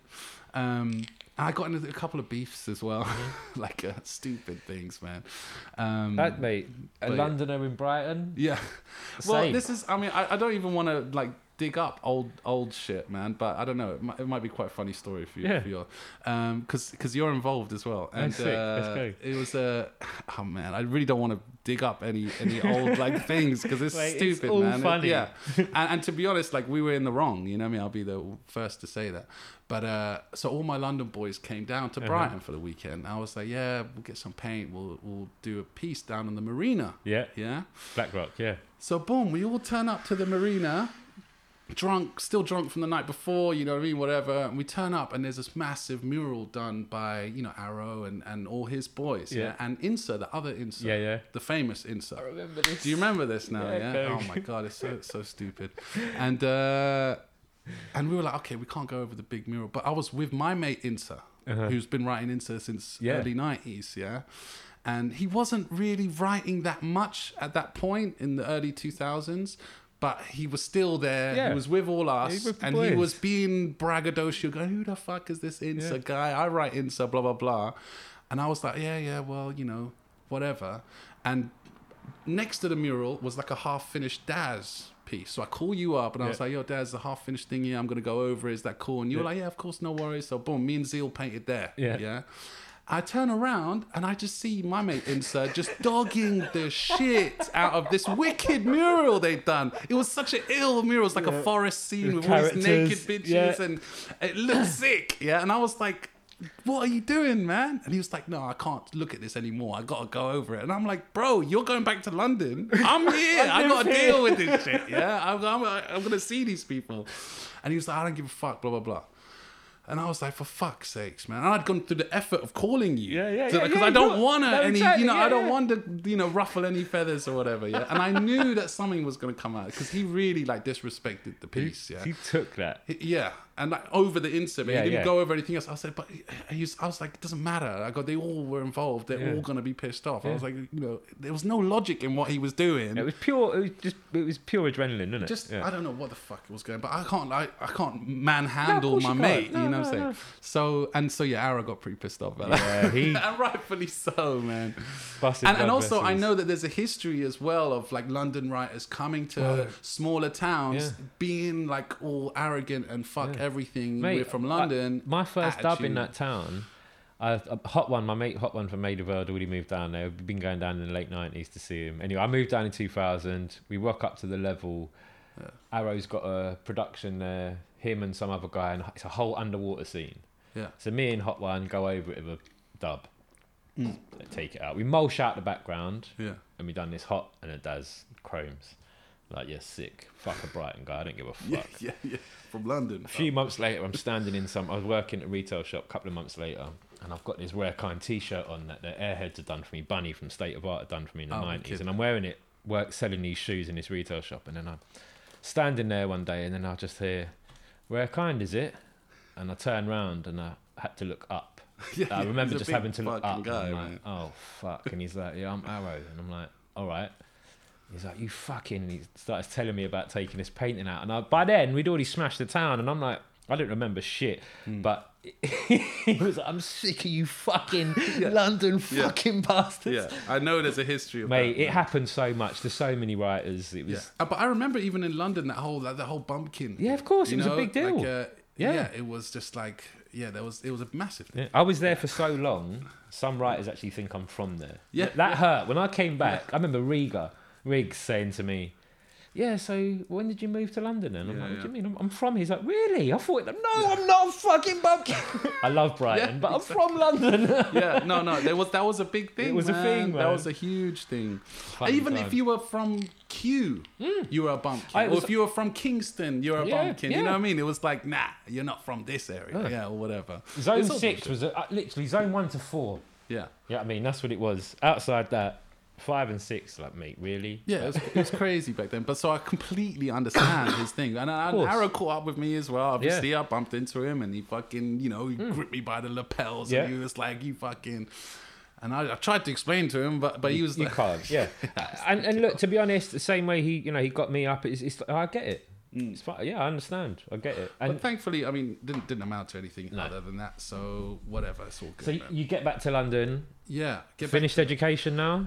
So, no, but before we leave Brighton, Uh-huh. uh, with my emceeing aspect, I started concentrating on that a lot more. Sick. There's a Um, sperm healthy family scene down Exactly. Yeah. That's I started seeing open mics every pretty Nice. much every night. Yeah. You know what I mean? And meeting and like because it's a lot smaller than Yeah. London, people are a lot more open and to, to meeting people and I guess you'd call it networking now, but back then it was just having a smoke with Slip someone. Jam B by Tom Hines Yeah. was. I mean, And and also, did you ever know uh, DJ Race? Yeah, yeah, yeah, yeah, yeah. He was he was a good friend of mine, man, and um, he's still doing his thing, man. Yeah. In Canterbury, man. Him and Butterfingers, I think. that's where I last saw him actually. He was Yeah. in Canterbury. Yeah, yeah, yeah. yeah. I went actually. I, I, did- I hosted a night for him in Canterbury. Lewis Parker's return because he's from Canterbury Yeah, yeah, originally, yeah, yeah. and he came back from New York. He lives in England now, Yeah. and he did a, his first show back home in Banging, I Canterbury. didn't and I know hosted that. that. night. Yeah, it was Sick. a great night. Uh, but that was that was uh, DJ Race, Race. Yeah, Yeah. yeah, every time. And um, uh, what was I talking about? Oh, okay, in Brighton. So I met up with I ended up meeting these two dudes uh, through the TMS lot. Uh-huh. These two guys, DJ Kojak and Spider, yeah, or the Soulful Spider, Yeah. Dan and Benji. Mm-hmm. And um, Kojak was a scratch DJ and a producer, and uh, Spider was a producer. Mm-hmm. Hip hop, you know? And uh, so I linked up with them through them. They ended up doing, I think the TMS lot had sent them a bunch of my acapellas. Yeah. And they remixed a bunch of stuff that I'd done with the TMS lot, yeah? Um, you know, odd songs Yeah. and whatnot we had done. So were these the first uh, producers outside of TMS that you got to work with Yeah. then? Sick. Yeah, And it was just hip hop. It was, and this was like, yeah, they were Boom. both hip hop heads. They loved their hip hop. They wanted to make hip hop. They loved it, you know, and Sick. and boom, and uh, and it was like, every, you know, the scratch element and Yeah. the, the the producing, and it was great, you know.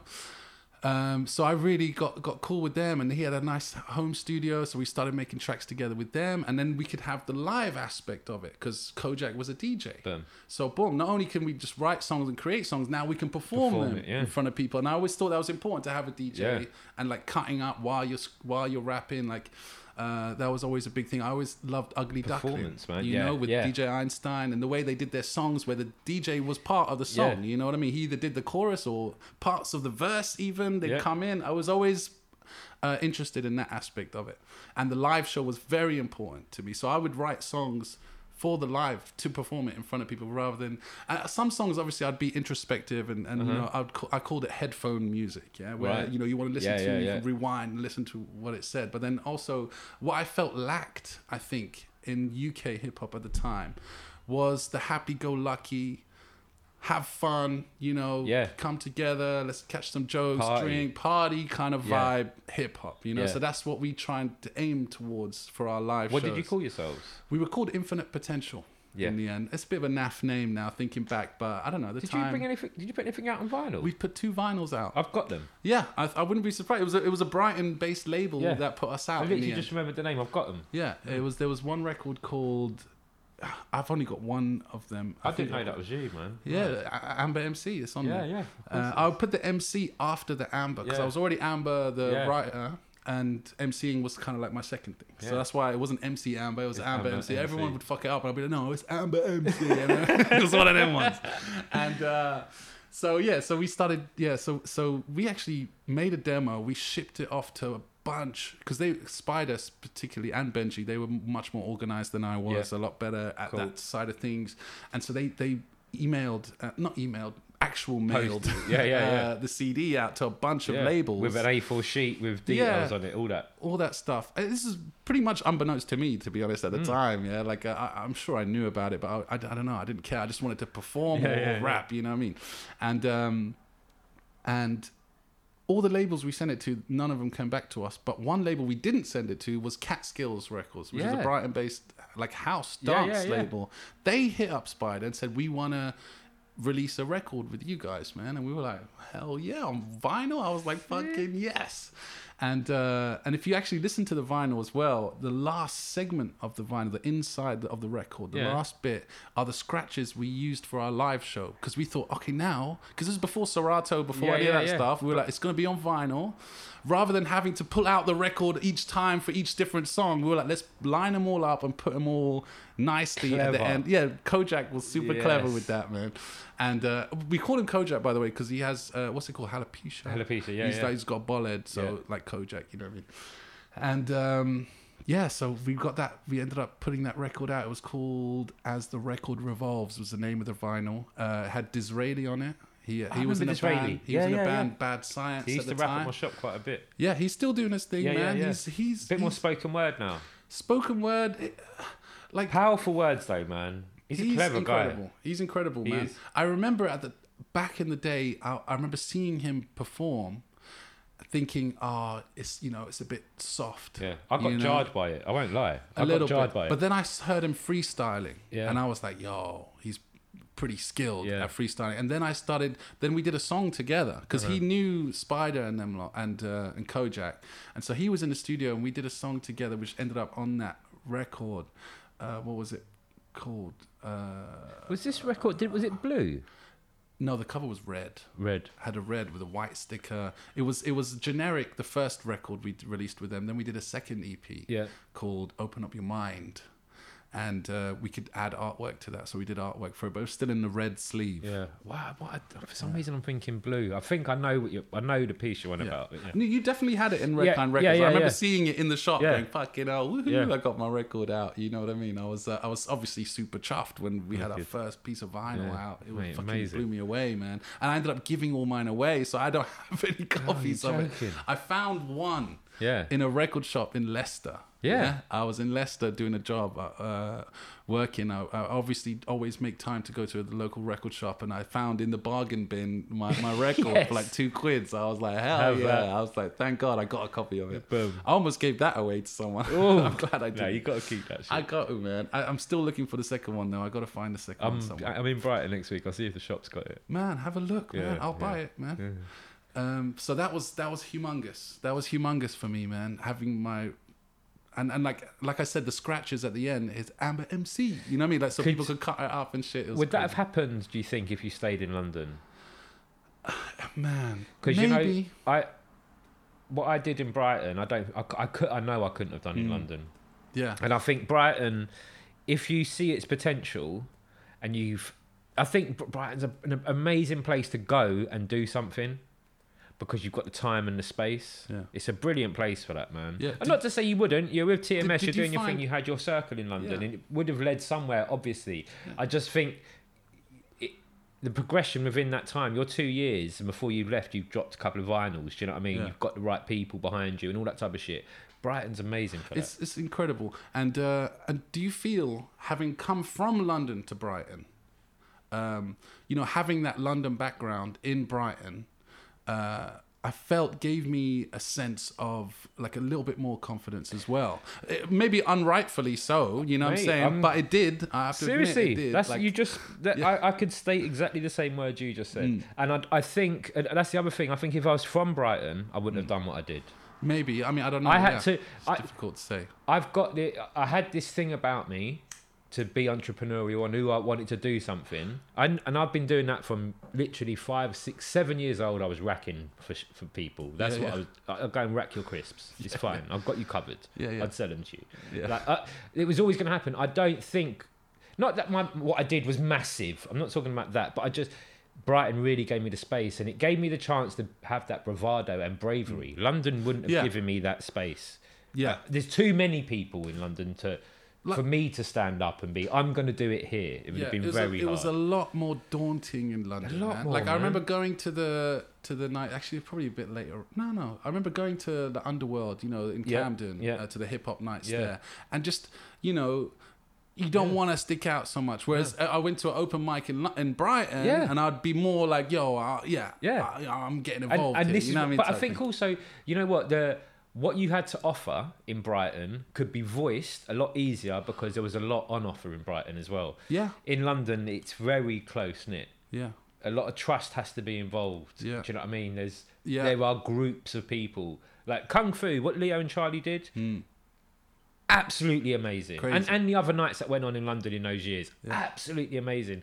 Brighton just had this freedom yeah. that you Yeah. And, that, and people what I, I love it for that. more open. Like I said at Yeah. the beginning, man, when I went there, like you know, you'd go to these open mics, these things, and there'd be a cipher outside. and Yeah. you'd be more welcomed in. Yeah, you know, yeah, yeah, yeah. um, than in London. And London was definitely a lot more. You had to do a lot more work to get involved. A lot I more mean? work here, man. And everyone that's done it and not left and stayed here and got everything out of fucking hell, man, you, you're dons. Yeah, You're oh, dons. for 'Cause sure, man. Salute. Brighton's a cheat code. Like, A little it bit, really is maybe, a yeah. bit of a cheat code. It can. But I think it's specific to Brighton, though. You can say this about most towns in. Oh in yeah, England. I think it probably it could have been Bristol. Yeah. It could have been. Yeah, Bristol's it, another it one. does start with who you are. You Yeah. you were hip hop before you got to Brighton. You were going to achieve. You were achieving before you got to Brighton. Hmm. Do you know what I mean? I, I'd done an awful lot of shit before I moved to Brighton. Yeah. It just happened to be p- perfect timing for me, and you know, it, I, I needed that space to really get to the level I wanted to get to. Yeah. And uh, you know, same for you. It's Do you just think- it, give, it gives you space. That's the main thing. Yeah, for sure. And you think maybe um, like we were talking about before with the bumpkin aspect like you know when that whole thing was happening and and uh like because we were we were blessed in london that we had everything first Yeah. you know what i mean Yeah. everything came Culture through london Yeah, yeah, and exactly authentic culture on tap. exactly and so when we did venture outside of london we had that kind of air of I don't want to call it arrogance, but No, like but that, that true. air of like I'm from London, yeah. I know, you know what I'm saying? it- the word has to be arrogance because we're there at 20, 21 years old. Mm. We, we don't know how to actually No. emote in any different way. exactly. We're coming from a culture that's about bravado. It's about like, look what I do. I'm good at this. I'm great at it. I'm going to get better at this. Yeah. And then you turn up in a town that's a bit quiet and chilled, Yeah. and people are like, yeah, man, I rap, and you're like, Yeah. what the? F- I rap. Yeah, yeah, oh, Motherfucker. Like, I'm Yeah. from London. I'm from the Yeah. fucking. So that city. gives you already a bit of more authenticity. Yes, yes, because you're from does, London. yeah. Although in reality it doesn't. and it but means like, nothing. Yeah, yeah. In- it means as, nothing, a- yeah. as grown men, we know it means nothing. Yeah. But as young, testosterone fueled young Yeah, guys, exactly. fully means everything. And you know what? Uh, love to all those Brighton heads that let that shit happen. Because they weren't fools. It's not like they got trodden on and like, you lot are nothing. We're here from London. We're going to kill this No. shit. No. Their hearts are big enough to allow this shit to happen. Yeah. Their hearts were big enough to allow places like my shop to thrive. Exactly, Do you know what I mean? Big enough for people to open their sh- home studio and say, Amber, come in. Yeah, Let's yeah. do this. For sure. Uh, yeah. Although they were from London, Kojak and, and, Okay. and Spider were from Cool. London Right. as well. They were just studying, but they were at, well. at Sussex Uni. Right. at the Okay. time. But you you know what I mean, though. Yeah, It's- It, Brighton, it, it didn't get trodden on, and it wasn't about. I, I think the reality is that the place is just full of fucking. Come on, then let's go. If you want to do it, Yeah. we can do it here. It was, and there was like even on the graph aspect, a lot of shutters were getting painted. You know, allowed to be painted. Hmm. Yeah, a lot yeah. of murals being painted on Loads- all the walls. all like the houses would have different colors. Even Yeah, if yeah, it wasn't yeah. graph, it was just the houses. You know, they wouldn't the allow that in pink, London. blue, yellow, green, all that. Yeah. Yeah, yeah, yeah. Like you have to go through a lot of shit to do Yeah. that in London. You know what I mean? Whereas in Brighton, it was a lot more open to it, which was which was a great feeling. And and yeah, maybe it wouldn't have happened if I'd stayed in I- London. I mean, God knows. I'm, I'm not. I'm not trying to take away your credit at all when I say that. I'm No, just no, talking I- I- about. I you understand, about the understand. route I'm saying Completely. because I, I it- the similarity for me is I, I know for, I would not have done what I did yeah. if I stayed. If I didn't move to Brighton when I did, I wouldn't Yeah. have done what I did. I wouldn't be sitting in this room now. No, It- I I Brighton really enabled that for me, man. And like, I'll always love it for that. I feel it, man. I, f- I feel, I feel you, man. I Always feel where you're coming from. And so that that record coming out definitely sparked uh, more, invigorated us more. And we did even a little tour around England Sick. with the help of DJ Race. Uh, Jamie got involved. Uh, we did Nottingham, Leicester, like a bunch of uh, cities. We even went to France and we did a festival Yeah. in France in in Brittany in in Rennes. So this big hip hop festival there. That was great. That was a fun time. It was supposed to be because because Race was uh, Wordsmith's manager. That's right. Yes, I'm just, I was trying to think just then. Yeah. How did I get to meet us through words? That's right. Words, yeah, exactly. And uh, he was supposed to go to this thing in, in this festival, but in the end he couldn't for some whatever reason. So I ended up going instead, and that was a great time as well. Big graph hip hop festival in this tiny little town in France. France is next level with it. Oh yeah, well, man, France is next level. France France, is next level. They had some incredible artists, Yeah. and they let me do some painting, and I got Bang, up yeah. and MC'd, and they had a scratch DJs, break dancers, the, the whole shebang, man. It was it was incredible. That was an incredible weekend. Come, hip hop scene came differently over in France, didn't it? Man? Yeah. There's a lot more of that four elements feeling. Yeah, I mean, I think it's mainly due. I mean, obviously, there's a lot of aspects involved, the language and everything Mm. like that. But but uh, by law in France, the radio, the TV, everything, they have to have a minimum. I think it's seventy percent Yeah, it is. French-made Yeah, product. yeah. So the radio, if they have a hip hop radio show, you have to by law play seventy percent Hip hop. Yeah. uh, French hip hop Yeah, and thirty percent American, yeah. UK, that, whatever. That forms the scene. Helps Like, the scene, man. really. Hundred percent. Yeah. Uh, That's they should have that everywhere. I Big think, up man. Westwood, but those 15 minutes in the 90s weren't cutting it. No, Do you know what I mean? It Not didn't really. It was brilliant, and if we if it weren't for him, we wouldn't have anything. But No. still, praise due to Westwood, man, Yeah. for sure. I loved that show as much as everyone else Yeah. did, man. But yeah, I mean, and at the time, maybe I wasn't even thinking about I it. I wasn't either. Uh, It's But I think it was uh, KRS One who got on there. There's Yeah. a KRS One episode. I don't know if you heard it. okay. I remember hearing it live, but then I remember hearing a recording of it as well not too long ago. KRS One calls him out on that exact Does he? same Yeah. subject and just proper lays into Westwood. And Westwood is like speechless, buddy, and he's like, uh, uh, uh, yeah, like proper lays. He's like, you should The support your UK shit. You should support this. The teacher. Yeah, that that was hilarious. That episode, but Sick. but again, props to Westwood. Yeah, of You know, course, of course. shit, yeah, man. yeah, yeah. But you that that French, the, the way they they feed their own culture with Yeah, that, those types I of laws, that helped, and vital, that's what made it stand on its own. I think, and more so nowadays, man. We we we've always had that tie with America, Mm. in particular, and the American culture, which is which is great, and I've embraced it. I fucking love it. You Mm. Yeah, know. same. Um, but I see more and more, and, and to be honest, I don't want to put a, a, a bad note on this, but since 9 11, Mm. since this other relationship we've built with, with America, I see more and more influence coming from America. And I really hope we don't turn into another America, man. And now with Brexit, I don't know, like, you know, maybe even more so, our ties with America are going to be even closer. Um, and yeah. I God can knows. see it happening, man. I see it happening. Well, more that's more all and to do with more. business and money, isn't it? And business, money, and culture, man. And yeah, culture. well, but the thing is, is that business and money seeps into culture, which then Yeah. infiltrates society. Yeah. And that, yeah, I think you're right. Let's not, let's not, let's hope we're not prophesizing here. But But I'm the, seeing, the I'm Brexit seeing it thing, happen. is that, you know, there's a lot of Brexit supporters that love Trump Yeah, I know. because they love the It's all. nationalism of it. I think it's all linked. I mean, my dad Yeah. is a, um, as I briefly mentioned, he's a journalist. He's um, uh, specifically a political journalist, uh, specializing in Middle East. Okay. you know what I mean. Right. So, um, so but anyway, he his knowledge Yeah. on on world World politics, politics, and stuff yeah. and is incredible. And yeah, yeah, he schools me on a lot of stuff, man. Does he think there's a big? Yeah, I mean, definitely, definitely, he sees that. Um, but he's he calls himself a realist. Okay. You know? um, he used to be a lot more militant in his uh, in his thinking, but definitely in his old age, he's uh, uh, subdued a lot more. And and he calls himself a realist. Yeah, like I'm I'm sitting like I always try nowadays. At least once a week, I sit with my dad at least a, an hour, maybe two hours, just to chat and just get just just to hear him speak That about sounds stuff. lovely, man. It's incredible, and I want to start recording it. To be Yeah, honest, I recorded one uh, sit-down session when we were talking about the origins of the whole Palestine-Israel Wow. situation. Uh, this was when Israel started bombing the shit out of Uh-huh. Gaza a couple years ago.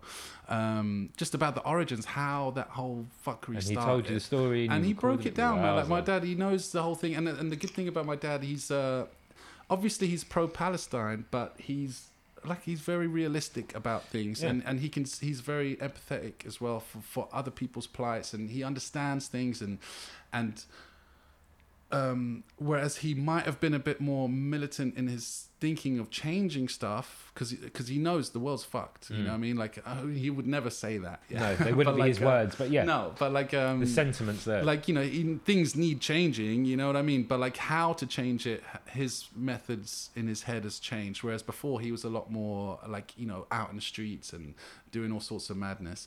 And uh now he's like no become part of the system and change it from within you know he's very Yeah. part of that where i'm like no we should revolution Mm. you know we should you know fucking kick the doors down and do this and he's like no but you're not going to change anything like that you're going to you know like and cause disturbance, but not much more. Yeah, Yeah. He's, he's coming with some ulterior. Yeah, but like I, we, we, we, we, we bump heads on certain aspects, Uh-huh. but but uh, uh, when it comes to history of stuff and and and uh, Fascinating. yeah, and his knowledge, I, I, I, I'm the first person to say I'm not a specialist in this Uh-huh. subject. You know what I mean? I have my views and my Yeah. ideas.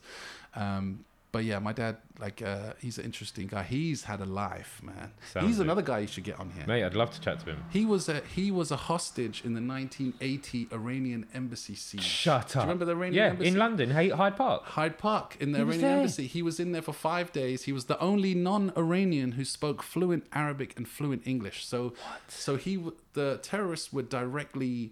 This is when mum was pregnant with me at the time. Yeah. Uh, so the terrorists had all the Iranians in one room, and my dad, a British BBC presenter, and a policeman in the other room because they were non-Iranians. My dad was Syrian. Yeah. Um, so they weren't completely directly. Un- obviously, they were under threat. They Yeah, were in yeah, a yeah. fucking hostage But situation. first. But they were threatening the Iranians. So my dad was the only guy who spoke fluent English and Arabic who was non-Iranian. So he was on the phone with Margaret Thatcher with a gun to his head, Oh trying to negotiate shit. He was. They call him the unsung hero of the whole thing because Yeah. he was trying to get them out of it. He was the only guy that they kind of. I, I hate to use the word, but befriended to a certain extent to like because they were all twenty years old, nineteen year old Yeah, kids, just been young. brainwashed by Saddam Hussein, and his Yeah. dudes, and they'd gone in to do this horrific thing.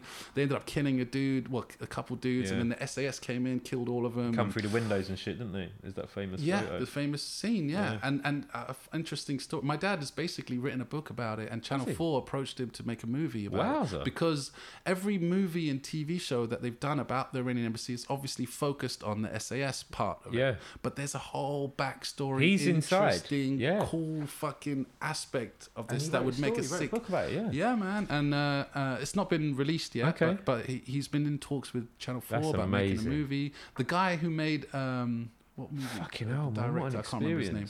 But that's inc- that's only one of the things Uh, my dad's yeah. been through. My dad's been through some. I mean, to be in shit. that position, you know he's been through some other shit. Yo. you know?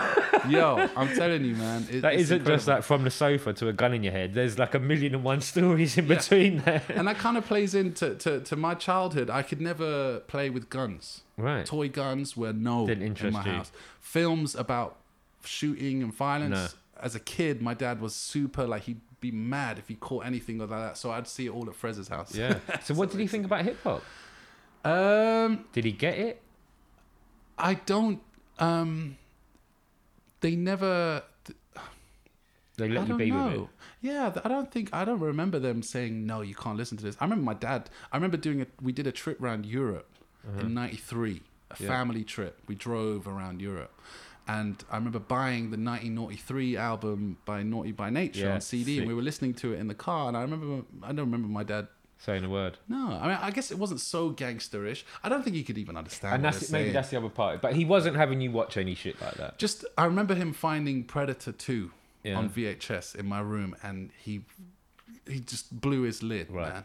And uh, and he and he said, I'd ra- I remember he said, I'd rather find a porno than this shit like that. Yeah, and I remember him getting mad about it. And Aliens, he hated Alien Yeah. movies. Well, I mean, look, you know, come and I'll, tell, I'll tell you why he hated alien movies because one of the first things he did when he came to this country, he went to the cinema and he watched Alien, the first Alien movie. Yeah. And you know the chest bursting scene. Yeah. My dad threw up in the in the Oh, in the cinema, yeah, whited out and left the cinema, and it, he was traumatized from that by that scene. I don't want to see And anything to do with this. I tried to get my dad to watch movies oh, nowadays Oh, God. because he's a man of the world. Like Yeah, for yeah. example, when Avatar first came out, Okay. yeah, I was like, Dad, you gotta watch this movie. It's a big deal. You know what I mean? It's like you know, it's changing the way cinema is made. Blah blah blah. And he was like, Nah, it's got aliens. He's like, Nah, I can't watch. knows what he's experienced. Yeah, I'm like, Dad, come on, man. no? Fine. No one bursts out of anyone's I've been chest. through this. yeah. I'm good. I don't want to go any further. Star further. Wars, none of that. I never got into it as a kid because I ah, couldn't watch it. yeah. I had a couple of the figures. Yeah, I remember yeah, as a kid. I had like Han Solo. I think I had a one of the spaceships, but I couldn't watch the movies, man. I didn't watch it till I was later on. Yeah, my dad's been through so much. He'd probably be up for coming on here. I don't know if he, I mean, he's lived here It'd be a fucking amazing privilege, and if he'd be up for me asking questions, and always. mate, He- I would love to. He, he's now he's still he still appears on TV every now and again. He's on Dateline London on BBC Mm-hmm. every now and again, and uh, he obviously appears on a whole bunch of Arabic talking about TV. world politics Yeah. and Arab- Arabic politics. Yeah, uh, like it, usually on these talk like these talk shows, there's like uh that they're talking about the incidences of that week. Okay, and obviously yeah. the Middle East is always a big story, so he's always gets called in.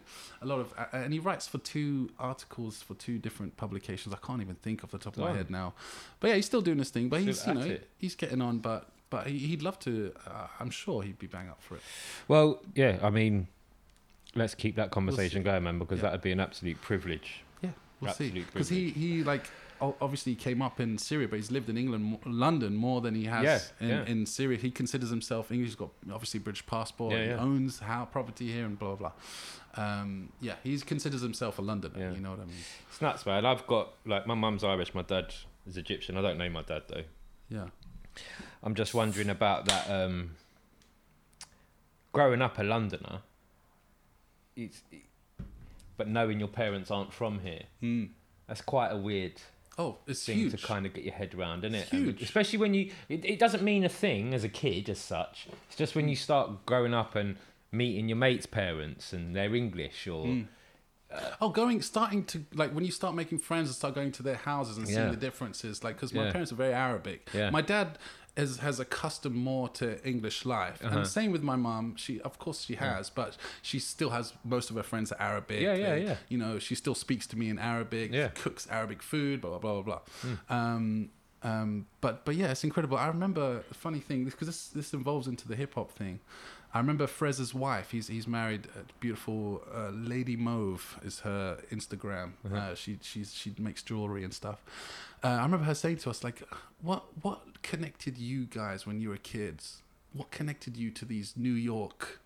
ghetto kids yeah why like you know why did you associate yourselves with these people f- so far away you know what i mean and and and i remember thinking about it and then and coming to the conclusion that i related more with those ghetto kids in the bronx than i did with a lot of people here Yeah. you know what i mean Yeah. english people Yeah. you know what even even even uh, right. So you went to Latymer, but the, the understanding that you had, which comes from probably from your parents Mm. and that your understanding of their life. y- Yeah, I mean, it just yeah and they valued being in london and in england they valued yes, it a yes. lot and they Oh, passed blimey, that on that must to have me been crazy as Yeah. well. Amount of from their backgrounds like my dad's dad was a greengrocer and they built their own house like out of clay and shit Yeah. you know what i mean like you know they're coming from that Yeah. into to london you know bricks to make and mortar, buses, trains, you everything. know yeah, and they and like uh yeah it's like a big deal for them you know to make a life here and and, and to do to achieve what they've achieved Mm. So you you're know? right about the association is easy, man, because you can. It is a lot more understandable when you Yeah. when you look at the hip hop culture and you come from a certain background or your heritage a certain way. There is you can pull things from it and, sure, and understand, uh, which ends up actually helps you have your voice and understanding of life. for sure That's the point of the interaction with culture because yeah you see something familiar and it helps you understand what the familiar, familiar familiarity is. I mean, to be honest though, as well, like for me, um, I, I've been blessed that I've traveled a lot and I've lived abroad as well, uh, uh, several places. And uh, Okay.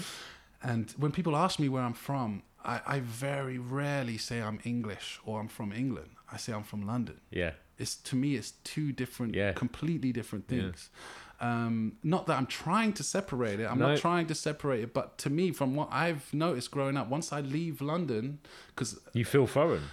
Yeah, I, like people don't look at me. Oh, he's English. Yeah, they yeah, don't. yeah. No, no, no, no, no. You know, and, and I know they don't. yeah, you know what I'm and saying? that's fine. and that's cool with Yeah, me as well. That's fine. But like, um, like you know, yeah. But I notice it. Mm. You know what I'm saying? And so for me to, it's like being in a crew. Like I can't say yeah, I'm in TKS now, Yeah. but like I don't feel fully Yes, in exactly. it. So yes, I can't exactly be putting the that same. up. You You're know what I mean? Yeah, yeah, yeah. So it's a similar sort of feeling.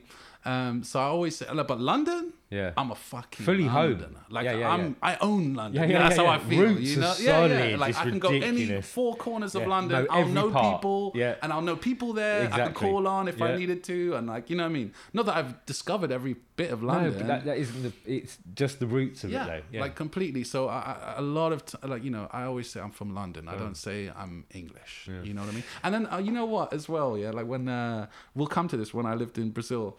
Um, I felt that people related to me more when I told them I was Syrian. When people asked me where I was from, if I said I'm Syrian, they'd be more like, "Ah, you understand us more," than if I said, "Ah, I'm English." if you're English or a Londoner Yeah, in Brazil, Yeah. yeah, all right, mate.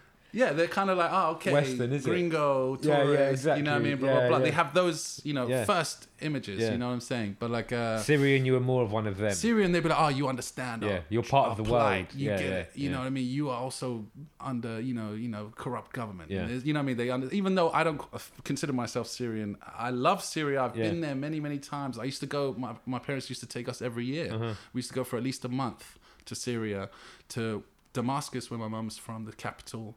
Uh, and then we'd go to Latakia, which is on the coast where my dad's Sick. family are from, which is the poor family. My Yeah. mum's from a rich family, Nice. and so like I see both, Both sides, sides of all of and uh, yeah, it was incredible mate, times, and it's such a beautiful place, and it makes me so sad to see what's happening there at the Oh, moment, because it's it's absolutely yeah, that's another podcast. More you know. world fucking bullshit is what that Oh is. man, and and it just it makes me so sad because I know the place, I've been there, and I've seen it, and to hear about it is just ah, it just rips me up, man. It's messed up. I chat to my cousins out there still. They they they fill me in every now and again on what's going on. A couple, a few of my cousins have fled Syria on boats Yeah. to Greece. You know all the shit we were yeah, seeing. yeah, yeah, My, yeah. cou- a couple of my cousins did that. And that. one of my cousins, Dima, she lives in Germany now. She was educated in America. She was married to an American man. She lived there for like, you know, I don't know, almost 10 years. Like, you know, she flew in English. Then she got divorced. It was a bit messy or something. And then so she moved back to to Syria. to Syria. And then it all kicked off in Syria and she couldn't leave. And she Oh, was like shit. screwed. You know what I mean? And so she ended up getting on a fucking rubber dinghy What? twice she tried to get over turned back both times and then she paid extra to get on a bigger boat and they actually made it over to to uh, Greece yeah, I think Lesbos. Yeah, literally one of those ones. My cousin came over. Two of my cousins came over like that, man. It's nuts to you think know, about. Oh, it's you're nuts. talking and about like this isn't fucking 1782 and your ancestors. the other day, This man. is this is literally last week. It's not even funny, but 2018 yeah Whilst we're being preoccupied with our iPhones and our fucking No, but do you remember now when that whole God thing was damn. happening here? Like, you know, it was during the whole Brexit thing and, Yeah. like, you know, the fear mongering for Yeah, these yeah, all of that migrants and all this. And. I'm like, that's my cousin you're talking about. yeah, about. You yeah, know what I mean? yeah. And I This know my is- cousin's yeah. educated. I'm a Londoner, and you're fluent talking about my cousin. Yeah, yeah. Yeah. You know what I mean? And, like, so it was. But, I, but anyway, I, I, I, I, you know, I know it's a minority still of people that, that actually feed into this fear. I mean, people get scared. Yeah. I'm talking about migrants, you know, how Yeah, they scared people about these immigrants coming over. Oh, they're gonna whatever. I don't know, rape Mm. your wife or something, or take your job or whatever. I don't know what people are scared of, but you know, I don't know. I, I still have faith in humanity, man. Even after all this shit, Listen, I still have faith. I don't think the world would be here if love didn't always conquer. Yeah, If that saying wasn't true, I You don't think what, the world though? would be here, man. But fear is a lot stronger. I, I, I- feel. I mean, I've had discussions with this with a couple people, but fear is stronger. It's a than stronger, love, man. yeah. I think. it, it's, it's it is, but you know what? Fear hasn't got longevity, yeah, whereas love has. yeah. So that's And love basically. can cure fear. yeah, you- we sound like proper hippies now, but I yeah. don't give a fuck. Yeah. Basically, right? I, I say to my friends sometimes and my people, whatever, listen, never go for the fucking. It, everything's about the long money, Hmm. like long play everything. Hmm. Because if you can be consistent and stick at something and love it enough to make sure it does its thing for you, you will be fine. In Yeah. anything you do, any quick hit, yeah, you can make quick that. money. And I feel exactly the same thing about love and fear. Yeah. Like I, fear is anxiety for me is a literally is mind-boggling for me sometimes. I It can get be debilitating. I, I, I'm an anxious person, and I, I- you know, I, I, I, I've got to get help for that. But and fear is part of that. But I've, I fully know now, like, Yeah. love always conquers, man. Yeah, it fear's does. a big fucker. There's but Bill Hicks. You heard of Bill Hicks? Yeah, yeah, yeah, Stand-up yeah. comedian. I, I, I was obsessed with him for a while. Amazing He had a whole routine about love and fear. And he's like, love. Uh, no, he's like fear is like buy more guns, put locks on your doors, this Yeah. and that. And he goes, love is like you know we're all one. Just think of it like that. And he goes, that's you. It'll be the end of the war. You know what I mean? End Yeah. of you know all this shit. And he, I think he goes. He, obviously, he says it a lot better than I. Yeah, I'm, yeah. I'm, I'm ripping He's a it don, out that bits. guy. But it's basically the end of all his things. He'd say, okay, America spends billions on weapons every year for defense. yeah, And uh, if we spent that one year, just spend that to feed and clothe the rest of the world, then we wouldn't need the weapons. You know what I'm saying? Yeah. And then we can explore out of space. You know what I mean? Uh, anyway, that, that's a whole other thing. Check out Bill Hicks. He's incredible. he is done. Check him on YouTube. Let, let, let's let's not go too far. yeah. So track. where, where are we Well, now? look, let's, We're um, after Brighton. yeah, you're back in London. yeah, back in London, and and Spider and Kojak back in London as oh, well. sick. Okay. Um, we're still making music. We ended up we ended up releasing our second thing with um, Catskills Records. So yeah, so then we're so we're back in London. We released the second record with uh, Catskills. We're we're like doing gigs around London. We we get even uh, eventually we get a live band together Boom. and because because yeah through mutual friends we had you know someone knew Yeah. a guitarist someone knew a drummer blah blah blah we ended up doing a couple of live shows as well um, which was which was a lot of fun for me man Brilliant. um, that was and with Dizraeli as well we did a few things and then I kind of put a spanner in the works yeah Oh yeah. because I ended up getting a job offer in uh, Dubai, well, in Abu Dhabi, the next Right. town next to Dubai, the capital of the UAE, Yeah. uh, through my cousin doing a graphic design job there for a, a, an Egyptian television company Sick. called Pyramedia. Uh huh. Uh, actually, it's quite quite funny because the, the woman who owned that TV production company was basically the Arabic equivalent of Oprah Winfrey. Whoa. So her name was Nashwa. Yeah, Uh-huh. uh, she had a TV talk show. She had magazines. She had, you know, she was the fourth richest woman in the Middle Right. East. You know what I mean? So she's a very powerful Yeah. female figure in in the Middle East.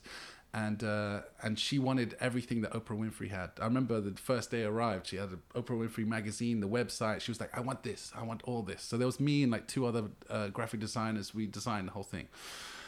And uh, but and also Frez was living in Dubai at the Okay. time. He'd moved to Dubai. Yeah. He's been there now for over 10 years. He's Wow. been in Dubai. He's the editor for a TV show. Now he works uh, for a different place. And uh, for his sister, actually, his sister, his sister is one of the most famous people in the Middle East as well. Frez's sister. Anyway, I don't want to go into all that. Yeah. Hopefully, he'll talk about that when you get him on here. Yeah. Um, so I was good. I was there. Frez was there, so I was bomb, wicked, yeah. And my dad was actually. So there- you took the job and time. left the, the band. I left everything. I kind of dropped everything. I should mention before I went to to Abu Dhabi, I went to Brazil for like a month Uh-huh. to see my sister. My sister had been living in Brazil. Right. She'd been there for like two years, and uh, I went to visit her on holiday. Uh-huh. Anyway, then I came back and I went to. I ended up getting this job, so I kind of, to be honest, I put Kojak and Spider kind of left them in the lurch. To was um was that because you were thinking? Obviously, it's an opportunity, but are you thinking I, I now need to get on with r- real life? Are you tr- are you Kinda. tricking yourself? I don't mean to say tricking yourself um, literally. I just you know that it's definitely it's definitely like, there was uh, a yeah there was a point where I was like, yeah, I got to do something. I've got to make some what I mean? money. Yeah, because at the time, adult, I I'm- think after uni, I was just working in shops Yeah. and doing, you know, the odd jobs Yeah. here and there. Not much. I'm, I'm a lazy motherfucker. um, so the minimum, bare minimum, Yeah. I would do, yeah. And uh, and anyway, so now I got this job through my cousin. I'm like, oh, man, I can't turn it down, you know. And it was good, decent money. So I kind of just upped and left them you know literally like kind of like that man and then uh, they didn't you know they, i'm still cool with them Yeah. you know we're all good still uh, but i'm sure it was like they were like kind of like At the "Oh, time, it must what?" have hurt. Yeah. yeah it Yeah. must have been but i was like i'm off yeah. and um, but they understood it was all love and uh, and they understood because they had jobs and Yeah, you know they, they had their thing going already so you know they understood and uh, but i fucking hated it there man Did you? How long were you there? it. I was there in total about I don't know eight months. Wow. Yeah, um, and the only redeeming thing was Frez was there, my boy. You How- know, and he'd been there for a while Uh-huh. so he knew the place well. But he was in Dubai, which How is an hour. is It's that? about an hour. It's the same distance London Brighton. Okay, cool. So not super far, Yeah. about an but, hour. But still, you got to plan it. You can't. Yeah. But I can't be there like every night, Yeah, you know what I mean, exactly. or whatever. So I'd go on the weekends. I was in Dubai, Yeah. and the rest of the week I'd be in Abu Dhabi working. And uh, but just that place in general, that country in general, um, there's cool things involved. I, always, I always explained it like. Uh, it would be cool for a week holiday, 10 days max, you have the best time. Yeah. Yeah. Guaranteed sunshine, seven star hotels, clubs, and all that. It was great. And it's very, like, you know, relaxed compared to a lot of Muslim countries. Uh-huh. Um, but still, there's a lot of fucking laws and backward laws there. You know what I mean? You can get yourself in a lot of trouble Quite doing easily. something that you normally do here on, on a, you know, like it's nothing. And, um, it just like yeah and started getting to me man so like uh I, I always explained it like this the uae is like the spoiled rich toddler looking up at his older brothers new york and london Right. yeah and going oh look what they have i want that i want that i want that i want that. and they get it because they got all the money in the fucking world yeah? Yeah. so they'll get everything that new york and london has but they get it and they look at it and they're like oh okay and you're there going all right there's no heart behind There's it no depth there's no to it. soul Yeah. it's all just they want the tallest building. I want the widest this, and I want the deepest that, and the and it's like okay, why? You know what I Mm. mean? Like they just want to do it to do it, just to show that they can do it. You know what I mean? It's like okay, great. It's a weird thing, applause. this fucking globalization, isn't it? Yeah, it's insane, man. And uh, and like yeah, obviously I don't want to go into the whole history of the country, but but obviously there's there's the aspect of like there's a lot of racism there, man. Yeah, yeah. Like openly racist against yeah. Filipino and and uh, Pakistani Yeah. people. They were all they're not considered like fucking humans No. out there, man. It's crazy. With seeing that, you know, live. I'll tell you a story. When I was out there, I was working at the offices I was working in were in the Cultural Foundation building, yeah, which is basically a museum of the history of the UAE. Yeah, this building, and it's literally the history. It's like it's like fifty years old, man, if that. Yeah. Of the United of, of, of Abu Dhabi, not of Yeah. the UAE, and uh, it's literally it was all sand. Yeah. Fifty years, sixty, or maybe a bit more now, but yeah, 50, Yeah. 60, 70 years ago, it was sand, and then they found oil. The British tried to teeth the oil. Egy- Egypt got involved, said, "Nah, you can't claim it." Gave it to the Bedouin tribes that Yeah. were living there, and they got became multi-trillion Overnight. gazillionaires overnight. And luckily, one of them had the forethought to go, "Okay, uh, Sheikh Nahyan, something or other, I can't remember his name." Uh, he said, "I'm building this city." and you know he had and so they started building Abu Dhabi then they started building Dubai for tourism blah blah because they knew the oil's not going to run out eventually so they were trying to build somewhere for tourism blah blah blah so that's why they're going biggest boldest you know to attract it's colour- attention yeah, yeah, yeah.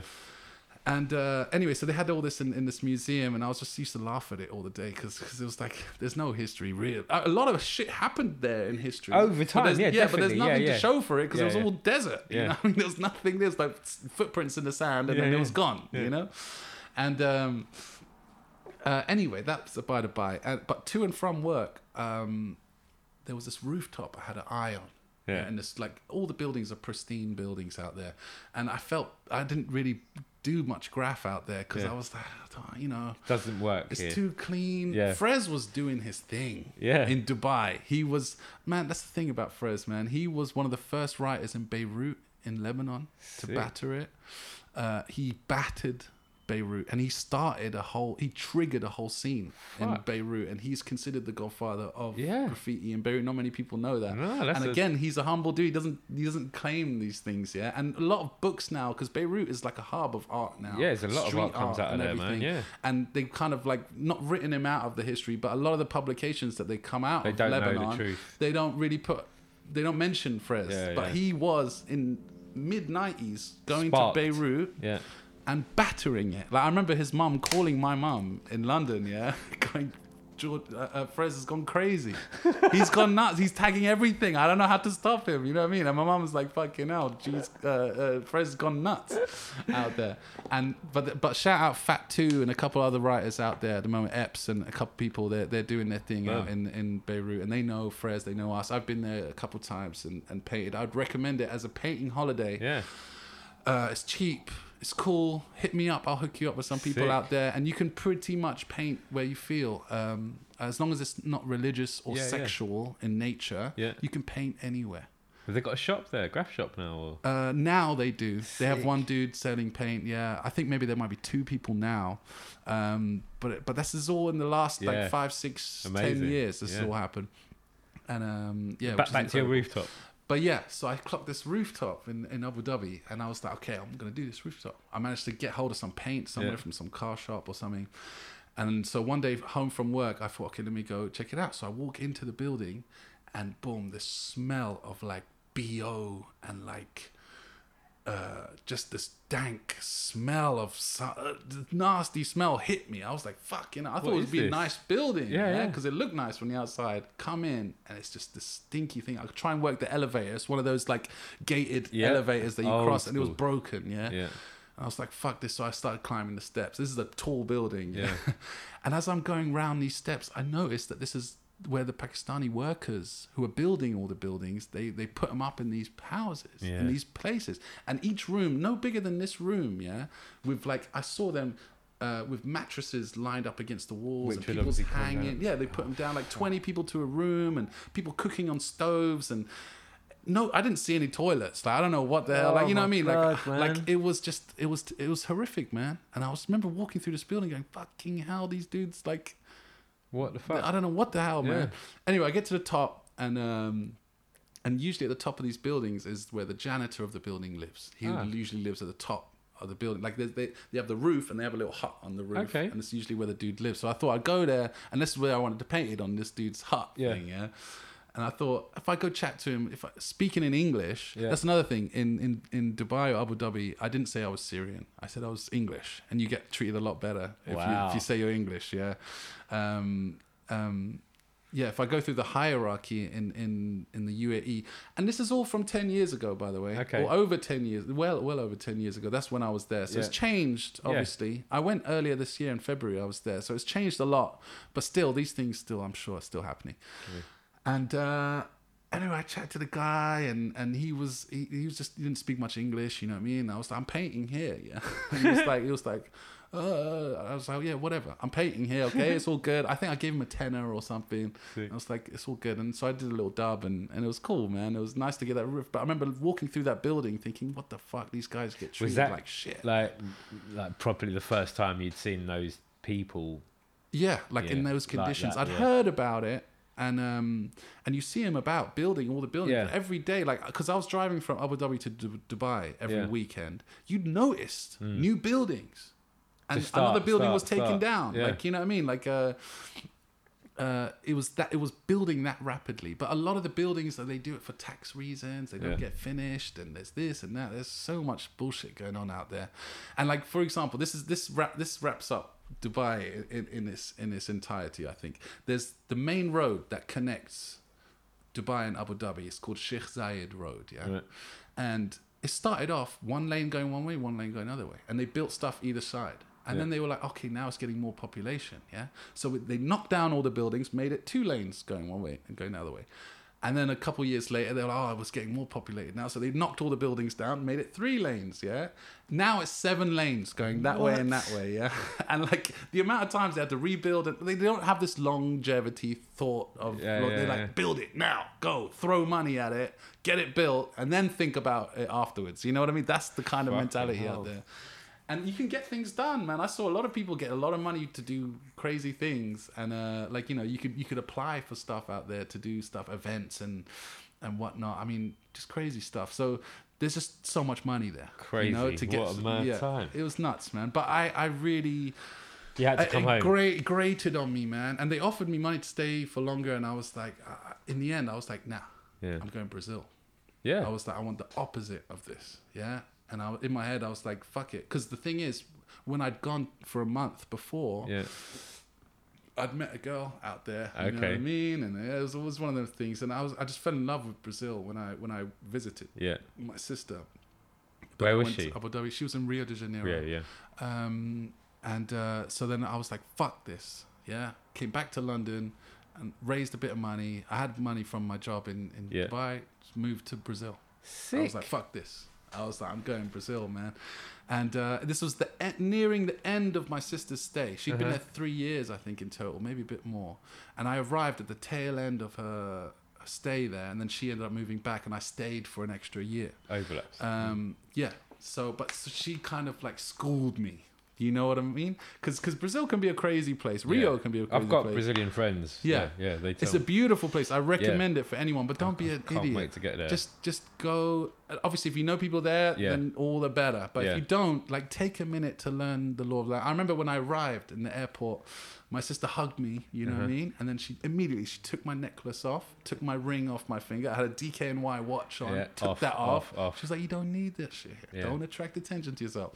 And then she was like, "Rule number one: don't trust the police. They'll rob you before anyone. You Yeah. know. Rule number two: don't walk into the favela like you know just willy nilly on your own. Yeah. You know, they might think you're an undercover. They might think you're from a rival favela. You know what I mean? Only go in if you're with people from that favela or if you're invited or whatever." Anyway, so she laid, you know, don't stay on Um, Copacabana Beach after the sun sets because that's when the kids come and rob everyone. You know what I mean? And like as a tourist, you don't know these things, No. but so many American, English, you know, European tourists, they go up there and they think they roll the place Yeah, and they're yeah, fucking yeah. taking pictures with their digital camera and they just get robbed. Everyone had a Constantly. had a fucking uh, horror story out there, and I was nothing happened to me because I don't know. I was schooled from earlier, Yeah, and also I guess once I had my tan rocking, uh, I, I I fitted in a bit more. Yeah. I didn't have the blonde hair, blue eyes. You yeah, know what I exactly. mean? Which was like gringo, gringo, Money, money. yeah, exactly. Um, so I fucking loved it. What did you do there? Uh, I was teaching English Oh, sick. uh, uh, as a foreign language Yeah. to adults, and uh, which was easy peasy, man. Boom. I ended up getting a qualification, a CELTA, uh, which is the Cambridge equivalent of a TEFL, Wow. teaching English as a foreign language Yeah. to adults, whatever. But I was teaching way before I had the qualification. My sister, because that's what she was doing out Okay. there, she just told me all you need is confidence and yeah, it's confidence. Yeah. Really. she was like, just Here's the book, yeah, do blag it or whatever. You know what I mean? And and most of the classes I had were conversational classes, so they spoke English great. They just and because they were on the phone. Okay, there was one school I worked for. Most of my students were businessmen in this place called Petrobras, which was an oil company. Uh-huh. And they also had uh, uh, renewable source energy as well, Uh-huh. whatever. But but yeah, they're mainly an oil company, and they had a lot of meetings they'd have on the phones with Europeans in Yeah. English. It was mainly done in English and Americans and stuff. And so they wanted someone once a week or twice a week just to sit and have a conversation with, just to keep their English Yeah, up to to a good level. Yeah, know? yeah. So that's all I had to do. I was getting Boom. paid bucks doing that, man. And uh, and I was painting a lot, Yeah. a lot, because I was blessed. The first day I arrived, I arrived at my. We got back to my sister's apartment. She was living in Arpoador, which was where Copacabana Beach and Ip- Ipanema Beach, where they meet. That corner is called uh, Arpoador. Yeah, Okay. and my sister had a uh, apartment right there, amazing spot, and a small little apartment. Yeah, yeah, yeah. So she put me up, obviously, for the first couple months, and um, or first month or two, and uh, I literally arrived back at her apartment. She was like, "I gotta go teach a class. Here's the key for the apartment. Go walk around and check it out." And she left. Literally, I left her apartment, walked round the corner, and I heard some hip hop coming out. I'm not even kidding. Between these two buildings, this Yeah. thin alleyway, I start hearing, yeah, and I'm like, "Whoa." So I start walking in, and there's like a hairdresser shop. There's like a thing, and then right at the end was a spray paint shop. Shut Yeah, up. and opposite that was a record shop. oh yeah. my god. And I was like, damn. So I was walking. It was tiny, little, about half the size yeah. of this room, and um, and the guy was a f- dude from Switzerland. Yeah, his, his tag was Mr. Beam. Yeah, as in a, a laser beam. Yeah. so Mr. Beam. And when he, as soon as he told me, I'd seen already three of his pieces on the way from the airport because there's graph everywhere Yeah, out yeah, there. yeah. Like it's on everything out Yeah. there. There's graph on everything. Yeah.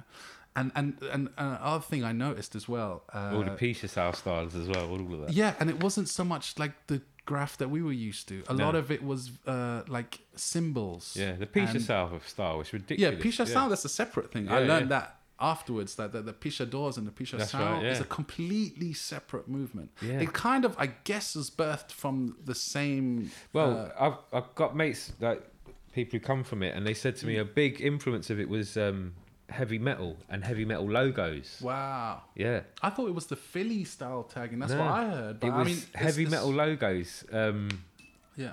and the way that they were formed Mm. was how they would start putting words together. That makes sense. Yeah, know? and letters. I mean, there's probably a million other reasons for it to start. Just my guys. It's it's yeah. I mean, I. I, I learnt early on. Anyway, no, let me let me let me get to that point. So I'm in the shop, hip hop blasting out. I see the guy. I'm like, yo. I'm like, I literally just got it. I'm pasty as fuck. Yeah. You know what I mean? Yeah. I'm like, just arrived. I want to paint some stuff. Yeah. And he was like, oh yeah, cool. Just hang out in the shop. Someone will come in and you go paint with them. Sick. And I was like, okay, cool. And the first person that walked in was a good friend of mine to this day, Marcelo Menchi. Yeah, His tag is Menchi, M E N T. But the T is pronounced like a ch. Yeah, you Okay, know what I mean? yeah. But it's meant, Yeah. basically, is what he writes. And Menchi means mind, because Okay. he has a big head. So he said as a kid, the people called him Menchi because he had a big head. and uh, and he kind of stuck. And he, and he was part of a crew, I think it was Nassau Crew. I don't ask me what it means, I can't remember. And, um, and he was one of the biggest writers in Rio Sick. at the time. And he was like, "Yeah, cool, we're going to paint this thing." And I was like, "Can I tag along?" And he was like, "Okay, cool." He had broken English, you know Uh-huh. what I mean, but enough. Yeah. And I've always been. I think another thing with my Arabic background, um, a lot of what I say is visual. You know, I can communicate with people very Yeah. well, even if their English is broken, and. Uh, and, and that's another thing with hip hop and graph. Yeah. You've got this unspoken language already. Exactly, there's you what I mean? translations, yeah. And this is the other side of the world Yes, I'm at. You know what I mean? And it's and and that's that's happened to me already a couple of times where you go But having having a hang on other languages will always help you with, Always. with languages you don't know as well. completely, Yeah. completely. And uh, so boom, I met him. We went out painting, and and and like. And then he kind of took me under his wing. And the scene isn't humongous out there, especially at the time. This is again 10 years ago or so. And uh, so everyone knows everyone. So once I knew Menchi, basically, he put me in touch with everybody Boom. out there. And it was just, I was just so lucky. That my first hour there, I met these guys. amazing. You know what I mean? It's, it's incredible. What um like he was a Swedish writer that moved. No, so there. Mr. Beam, he owned the shop. Yeah, he was a big writer out there. He was married to a Brazilian lady, and I became friends with him as well. And um, but did he write in his home country? yeah, he was Oh, so- writing out in yeah, so he's like Swiss. a proper writer. Yeah, like, proper writer. He came to Brazil. He opened up like you know one of the first shops at the time. There was Yeah. another shop as well, but he was one of two shops in Rio Right. de Janeiro selling paint. Um, I don't know all his backstory to be honest. I'm sure he told me at some point, but again, my memory is No, just no. so terrible. I've been trying to find him again on social media, but I cannot find him. I don't know what the That hell is he's so to. fucking nuts, though, man. Yeah, it's insane. I know he's not. I think he's left uh, Brazil. I think he's back. Just crazy. I just heard some hip hop coming out. Literally, I went around the corner. It was just there, and I got. I basically got introduced to the whole Rio graffiti scene. It's yeah. nuts. You're like that's hip hop, though, isn't it? Yeah. That's the power of it. Is that you don't see it, you hear it. Yeah, You then wa- you're, you're an Englishman. I'll say Englishman in, Mm. in Brazil. yeah, Walks down this Londoner. random alleyway. There's a fucking there's a Londoner in Brazil. There's a fucking Swiss guy sitting in a shop selling spray paint Yeah. in a fucking like favela style buildings that sell to the locals. yeah. And a record shop. No, it wasn't in. A, it was, it's in. It's in the city. Yeah, but I mean, it's it would have been a local. I don't mean for favela and such. I just mean a local servicing Yeah. shops. They weren't for tourists. They weren't No. for people that just turned up. No, no, no. It's local shops. Yeah, Do you know what I mean? yeah, exactly. Yeah, yeah, yeah. And And, and that's why he told me. He goes, "Yeah, just hang out five minutes. Someone will be in there." Because and then the king turns up. Yeah, like, and then one of the dons. I mean, he wasn't the No, king, but one of the dons But he was one of the dons because I think he was kinging Rio at the time. There was a writer, Echo, E C O, Uh-huh. was killing it. Um, uh, fuck, there was a guy Style killing it. and were those time. ones like on the graffiti we know, or more in a Brazilian flair? Well, check this out. I learned all this early on, obviously through Menchie. He told me because because okay, he took me that day and we Mm-hmm. went off. We went down by basically by the side of this main motorway, Mm-hmm. uh, and there was like you know there was a favela behind the motorway, so there was people on the streets like Yeah. selling stuff or whatever, people walking past, and there was this big wall. And uh, and he was like, we literally got there, and we were like, okay. Uh, he was like, I remember seeing him looking around. It was daylight. This is during the day, you know what I mean. And he was like, okay, yeah, this spot here. I was like, okay, I didn't, I'm, Whatever, I don't know these guys, so yeah. I'm like, let's do. I, I'm, I'm three like, hours in now. staying- like, yeah, I'm whatever you say, mate. Yeah. I'm just going with the flow. And, and later on, as we started painting more and more walls, then I started going, how are you clocking which wall Yeah. is all right to paint, which isn't all right to paint? And he's like, ah, you get a feeling. You know, it's a feeling. Like, you know, you don't want to take the piss out of anything. If it's Yeah. someone's private property, you probably ask them, they'll say it's cool. Yeah. But if it's just on the side of a motorway, Just don't alert anything. Man. yeah. But then, but then they schooled, and we only painted during the day. Uh huh. Yeah. Pieces. Yeah. You know what I'm saying? Maybe the occasional dub here and there, But but, mainly people put in effort and they Yeah. got pieces. And I noticed that most of the graffiti writers, um, they were of the middle class. You know what I Yeah. mean? Because we used to go in the favelas later on and stuff. yeah, I'll tell you about it. Um, but um, um, I, I real and I remember he said, "No, we can't go over that tag." Yeah, and I'm like, "But we're doing pieces Yeah. in London. Yeah, a piece can fine. go over a tag. It's Yeah, not a yeah, disrespect." And he was like, "No, this is the Pixação, the Pixador guys. Yeah. and that's all they do is tags. And if you go over that tag, they're gonna dog your shit out tomorrow. So there's no point doing it. You know what I mean? And we have this mutual respect with each other. And there's certain Pixador tags because there's, there's like seven, eight, maybe even fifteen people who could write that one tag. Yeah, yeah, You know what I mean? And they batter it, and it's all about doing it as high up as possible. The shoulders thing. Yeah, all of that. exactly. That's that's what that's the whole. That's more. I equate that more to the bombing style. They Yeah, yeah, only yeah, did that yeah. at night, Yeah. and it was mainly the favela kids doing it, and it was, uh, you know, illegal stuff. Yeah. you know, and the more of a bombing attitude And a from bit the more gang to. territory, nearly. Yeah, there was definitely certain like there was one I remember the biggest favela gang at the time was CV. Yeah, Uh-huh. you'd see these tags about and and Marcelo he he took me to the side. He said, "Do not ever go if they see you go over this tag, you will get shot Yeah. right there and then." Done. You know what I mean? So do not go over the CV tags, yeah. Commando Vermelho, the Red Command was the name of that the biggest drug crew Yeah. at the time. And uh, so there's again, you had to learn the Yeah. laws of the land. You know what I mean? And and he told me, do not go painting at night because the police, if they catch you, they're gonna instinctively think you're a pichador, and they're gonna think you're from the favela, and then they'll shoot you. You know, because they don't care about shooting favela kids No. because it don't mean nothing to them. You know what I mean? And they know they won't get in trouble for it, especially at that time. And Yeah, uh, even though I- I didn't heed it, and I still went out bombing, yeah. I still used to go out at night, and and but the thing is, I didn't have to. That's the thing. So So most of my painting was done during the day, and I learned all that thing about the favelas and the the pisha pisha sounds. And we used to do a lot of stuff up in the favelas. We used to uh, like charity sort of things, but they weren't Wow. even charity things. It was usually like he'd have a mate in the favela. They'd organize a day. We'd go there, paint with all the kids, paint up, you know, make the place look nicer. Sick. You know, have the kids do workshops, and they'd bring us food, and they'd probably pr- bring out the music as Yeah. well, and they'd make like a thing of it. You know what I mean? Yeah.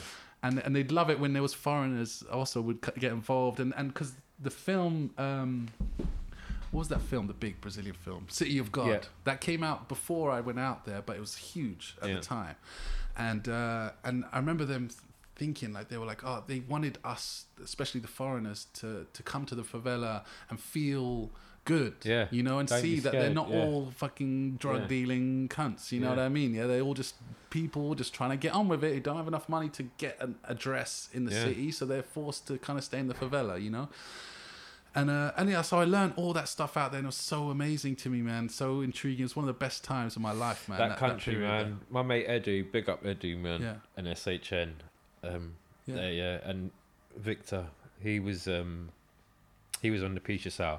Edu was middle class, and Victor was from the um, favelas, and Yeah. he told me about it. But yeah, man, like everything they tell me about it, the photos I see, like I'm just like, Mm. I've got to get there. Yeah, Brazil is a place of extremes, man. You're either Yeah, rich or you're yeah. poor. You're either, you know, you look at one site and it'll be the most breathtaking view you've ever seen in your life, and then you tilt your head literally 90 degrees one way, and you're seeing the most devastating Yeah. poverty you've ever seen in your life. Yeah. You know what I mean? Like it's a place of super extreme, the most beautiful women in the world, and and then you'll see like some some like old woman with like a, a leg chopped off and a baby hanging Yeah. off one tit. Like, you know what I mean? Like, literally, I saw some of the most outlandish, crazy shit out there that I oh, ever Oh, seen, man. I- I mean, it's such a great country full of you know so much art and culture, and Yeah. beauty, music, music. Again, money and corruption.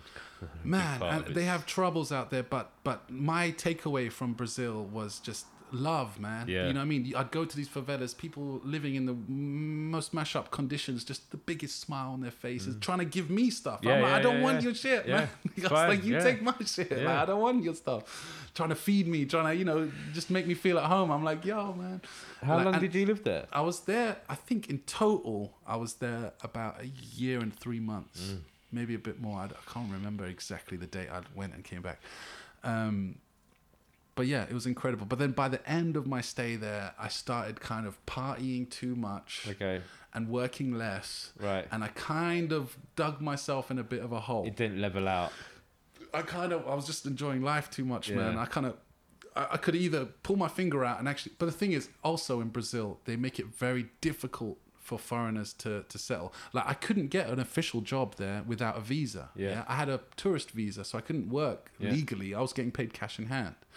And uh, I couldn't rent an apartment legally because you need a visa or you need a guarantor Yeah. from Brazil. So a lot of people, who, uh, English people, whoever, were there. A lot of them would would marry Brazilians just out of just to get the visa. You know what I Yeah, mean? Out of yeah. convenience, and the other person would know. And Yeah, you know, yeah, yeah, and. I had a girlfriend out there, and I I was this close to doing it myself, man. If I was going to stay for much longer. Yeah, yeah. Then I'd have to, and so I was either torn between either doing that and pulling my finger out and getting it sorted and making a life in Brazil, Yeah. or actually like you know really settling, or come back. My plan was come back to England, make a bunch more money, and then come back to Brazil. Like Uh-huh. that's what I was kind of thinking at the time. But in the end, I came back. I haven't been back since. I plan to go Yeah. back just to visit, obviously see see people. And Would you stuff. move there again? Do you think? I don't know, man. It's just too difficult, man. It's it's too much. I, I could, and I would consider it, but to be honest, man, I can't imagine living anywhere else. No? in London. I'm sorry, man. Like actually building roots and Yeah. living. I, I I've, I'll always come back to London. I think, man. I just know it too well, man. I think. I mean, for me, Yeah. I haven't seen anywhere else yet. Put I haven't. I mean, I, I haven't travelled much, but my my partner and my girlfriend and I, Bex, she's um. We we both think we want to go and live in India. Oh, okay. We haven't been there yet. We're I've hoping to go been. next year, but we think we want to go and live in India, like Cool, 55, 60. But we now live on a boat as well. Yeah.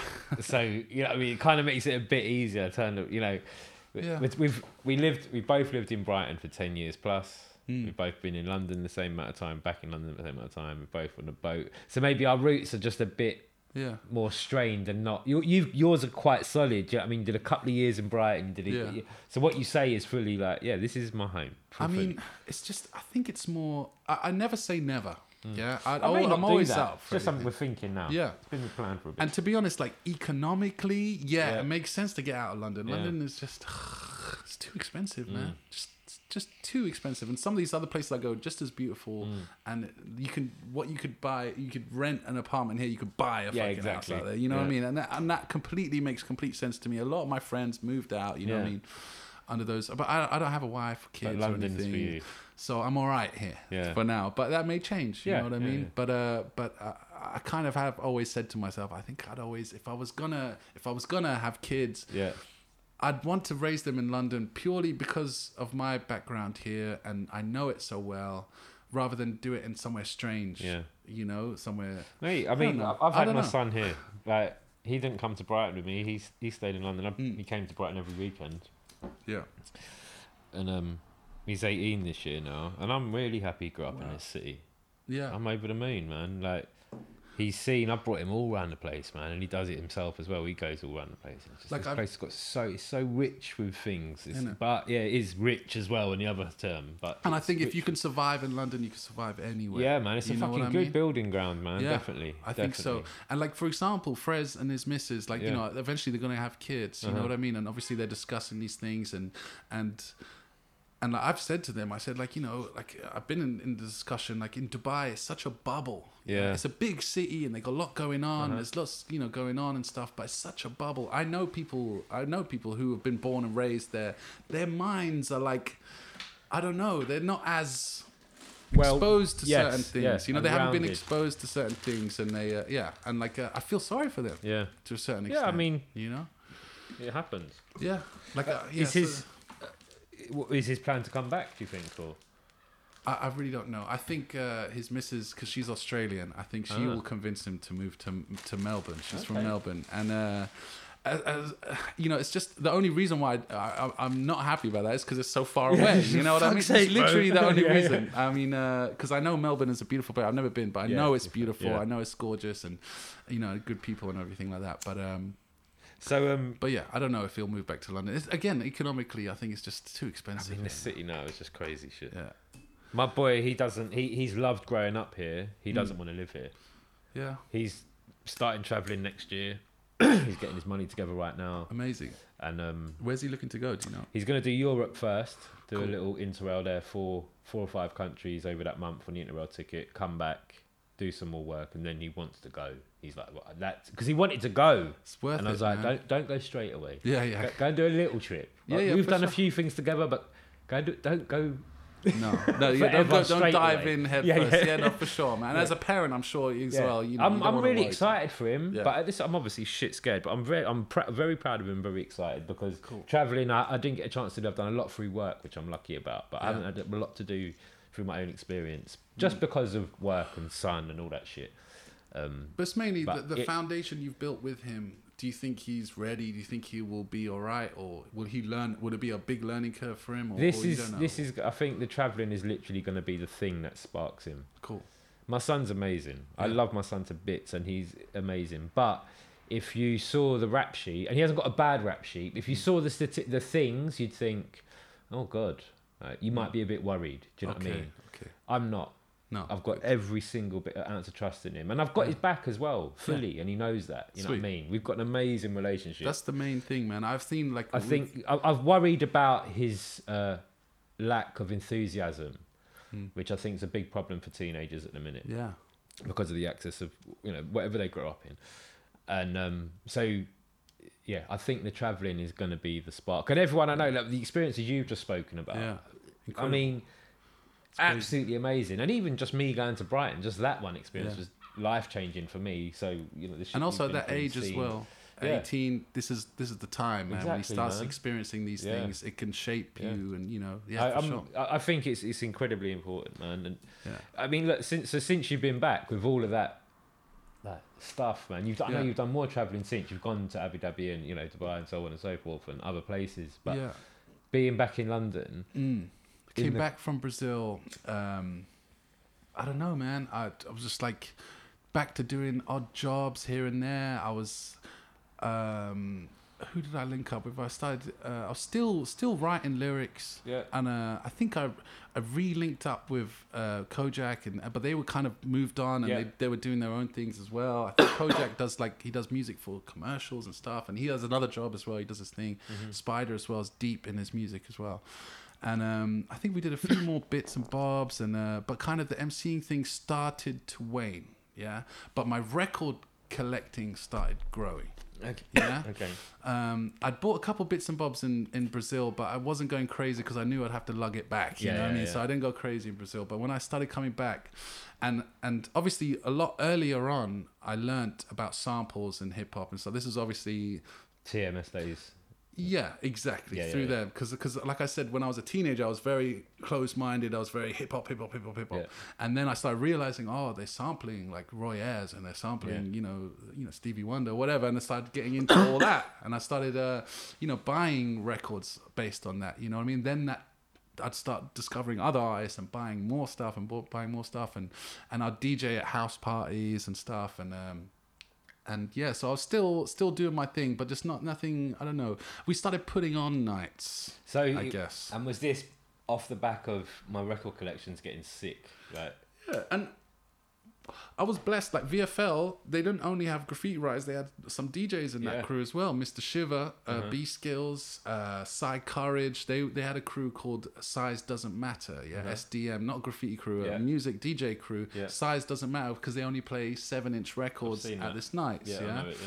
They play all sorts they collect all sorts but at this night specifically it was for Mm. uh, uh, seven inch records and i used to go all the time and these were my boys you know what i mean and i got involved started putting on nights with them and uh, um, yeah so i got kind of got into that side of things you know as opposed to, and i kind of i was hosting the night so i started less emceeing and more like hosting evenings Uh-huh. And so you know? you would organise the night. Yeah, You- we'd help organize the Yeah. nights and um and like like they had a thing going already. Right, cool. But then, for example, I got in touch like out of out of uh, this was about five years ago now.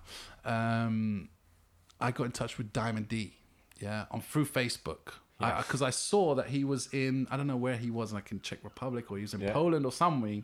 And I saw, I hit him up. I was like, yo, you're in Europe uh, how much would it be to fly you over here uh, to do a DJ set? Because he was he was doing a seven inch DJ set. Yeah, that's what he was doing. So. I thought this is perfect for size doesn't matter. Yeah, so I thought let me just try it. Yeah. let me just reach out to him. see. And boom, he hit me back, and he was like, uh, he liked the way I because I was very polite. And, Yeah. you know. I wasn't like, "Yo, Diamond, what you saying, yeah, brother?" yeah. I was like, "Yeah, hello, sir. Like, you know, we have a Respect night you, here. that Respect, you know, yeah. much love. You know, I'm a fan." And uh and he was just super like just happy. He was like man wicked. Let's, do it. You know what i mean? So boom we made it happen. I, t- I got in touch with the size doesn't matter a lot. And they were like no way. Diamond d you Yeah. fucking around. And i was You like knew that was yeah. a definite yes there. yeah, yeah. Yeah. and so boom so we made that night happen. We did it in camden. It was a super success man. So many Uh. people came through. It was packed house. We filmed it. So there's a video of it on youtube on my youtube channel. Uh what's my youtube channel? Amber sdf Yeah. a-m-b-e-r sdf is Yeah. my youtube channel you can see a few vids from our parties there so that was a great party and uh, so yeah, I've just been involved. You know what I mean? Like they had their thing running. It was a train Yeah. already moving, Yeah, but. I just kind of jumped on. You know what I mean? And it's crew, it's family. Yeah, and it's family, and this all comes back to that VFL graffiti roots and stuff. And uh, so yeah, I started getting more into that painting still as well, Uh-huh. but that had calmed down a lot as well. And then, like, to I didn't. I didn't mention as well. Uh, my house has been raided. My family house got raided three times By by. British Transport Police. What? Three separate Because occasions. you, yeah. through Graph. You know what I mean? And uh, Oh, so that took a toll on my family and stuff. Yeah. Although so much props to my family, uh, my mom and dad. They were. Uh, they were just happy I was doing something creative. If, if, if the police had come and raided the house because I'd robbed someone or because I'd Drugs know, or whatever. drugs or Yeah. something, then it would have been completely Yeah. different. But they were like graph. They, they didn't completely get it, but at least I wasn't Yeah. killing anyone or, or fucking someone's shit up. And it they got it. in creativity. Yeah, and they got it. They understood it, and and like uh, they had my back. Put it that way. I can tell you about the the last final time I got raided. I don't mind telling that story. Say it, man. So this happened in in 98, 99. Right. Um, they'd waited till I was 18 You know what I mean? And uh, because I got nicked when I was 15, they came raided the house, and obviously I was I was under minor, so they didn't. scare you know, you, no yeah. comment, no comment. It was cool. Anyway, and that happened again after that. But then the last time it was they started. It was Spencer and Taylor, the head of British Transport Shit. Police. Do you remember Spencer Yeah, and yeah, Taylor? yeah, Uh, you know, they obviously made a name for themselves. And this was, I think, this was part of the Mayor Giuliani or something. He'd come over No, and he right. was imposing that. that That's that's Yeah, yeah. he was that- trying to show him the shit. and his his the way they did it was the same in New York when they basically whitewash everything, paint everything that brown color that we see. Um, you know, be quick to buff everything. Uh, catch Those years, the main man. writers Yeah. putting things up. You know, catch them, make an example of them to deter other writers from doing it, and cameras everywhere. You know, they they, they kind of Yeah. infiltrate. That was that time, late No 90s. tolerance. Yeah, so that was at that time, and so they, unbeknownst to me and Zeal at the time, I, mean, I don't want to put the Zeal shit out there, but whatever, he'll be cool. He'll get over it. Years ago. He's all right. It was years ago, and uh, so we hadn't like you know we'd been painting, doing graph and stuff, but you know didn't, no one got nicked. Just one morning, six in the morning, front door.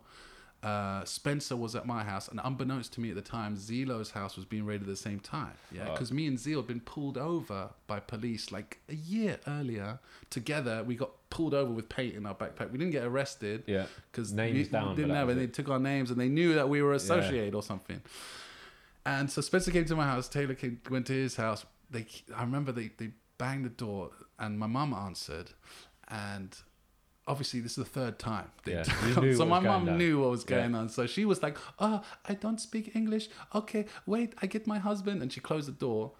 Uh, like kind of a little bit, and then Yeah. ran upstairs, woke me up, and said, "Give me your spray cans and your photo." Like you know, she knew my room was covered in graph and Yeah. shit. Yeah, but she was like, "Give me your Everything. shit." Yeah, exactly. So I, I, she was like, "The police are here," and I was like, "Fucking hell!" So I grabbed my my sketchbook and my main photo album Yeah. and give it to her, and like a bag of paint. But my room was full of shit. Yeah, yeah, yeah, yeah. Uh, and so she took that upstairs, and I, I get I go to the top of the stairs, and and Spencer pushed his way into the house now, and there's like seven uniformed police. Fuckers. And I live in this quiet neighborhood, yeah. you know what I mean? Yeah. And they had two meat wagons outside my Yeah. house. It was just they made a big deal out of Yeah, it, you yeah. know, on purpose. Yeah. And um, and he was like, You "Are you Ahmad Karkouti?" He was looking at me up the stairs. I was in my boxer shorts again, uh, uh, uh, and he was like, "You know why we're here? You know why we're here?" Like that. And he kept saying that to me. Not a you game, know mate. why? Fuck off. I was like, fucking hell. And then my, little brother, who was, he was like seven years old at the Hmm. time or whatever, and, and my sister, and everyone woke up, obviously, in the house, and they're looking at all these police going through my room because this is, they weren't fucking around this No. time. The past two times, it was like I was underage, so they Now were, they're going in. Now they were going in, man, and um, they turned my room inside out. They took the cupboard off the door. They sc- unscrewed it because I had tags on it, and uh, there was a photos of amber pieces with me posing in front of it Oh, and shit. shit. All my coursework from my uh, college work had tags all around it. My sketchbooks, you know, they took everything. They Yeah, took yeah, like yeah. boxes of shit from my house. And then uh, I was like, fuck sake. I was like, what the hell's going on? Get to the police station now. They handcuffed me everything, man. Put me in the meat wagons. I'm like, fucking hell, man. And then uh, get to the police station. I see Zelo there. Yeah. I'm like, fucking hell. I'm like, pretend you don't know him. Yeah. But then I'm like, nah, like, what the hell? I'm trying to get my story. I'm like, what the hell's going on? Obviously, no comment, no comment, no comment, no comment. And they're like pulling out pictures from like the past two, three years of me and Zeal's stuff. Yeah. Obviously, Zeal had done a lot more than I had. Mm. And uh, they said joint, they said we'd done £240,000 worth of damage. and Oh. We're facing three years of prison if you don't admit to it and blah, blah, blah. And we're like, no comment, no comment. Because I knew by then, Yeah. I knew if, if long, the only way they can catch you is if they see you do it with their Yeah. own It's eyes. hard for them to fully admit it. man. It's completely Yeah. difficult for them unless you admit it or, or they see you do it. And I knew that by then, so I was like, no comment, no comment, no comment.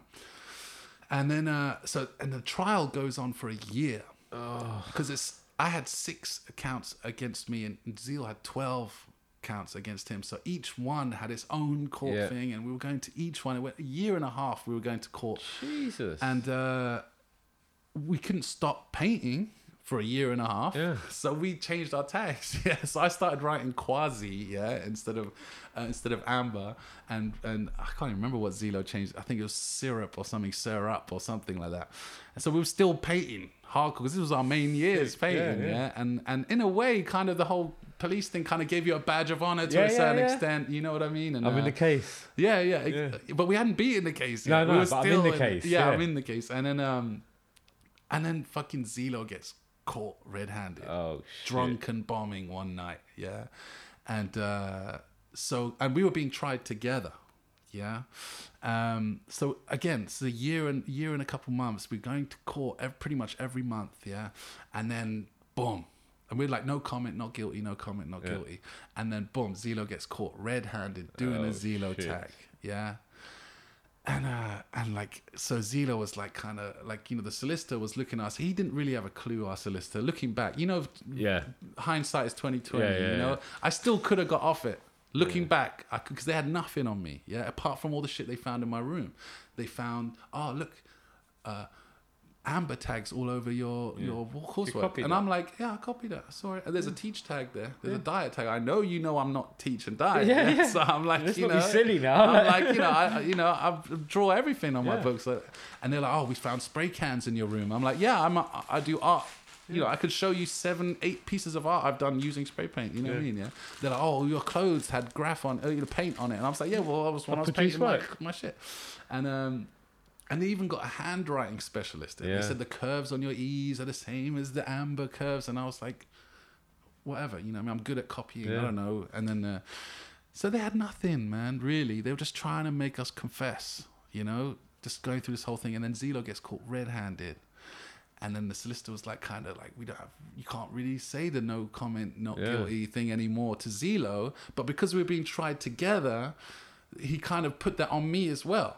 You know, and shit me up. I we we were still young. You know what I mean? And and uh, And you, yeah, you think, I was- fuck, we're caught out. yeah, and I was gonna go to uni. I didn't want to go to prison. No. They were threatening us with prison. Yeah. You know, what I mean? they were saying you could get like a year and a half, Yeah, yeah. like three years and serve a yeah, year and a half. And I was like, fuck No, that. I don't man. need that. Yeah, like, that doesn't work for me. That's one thing. I, I, I like. I, I guess I could do a year in prison. I probably could. Yeah, but, like, fucking hell, but no, fuck just, it's, that. sorry, not for me. Yeah, I, there's one thing about my freedom. I, I need it. You Yeah, know what I mean? yeah, I can't be dealing with that shit, man. And uh, I know some people they prefer to go to prison No, than pay a fine. You know what I mean? Yeah. And, and which is fair enough. Whatever. Whatever. them, Anyway.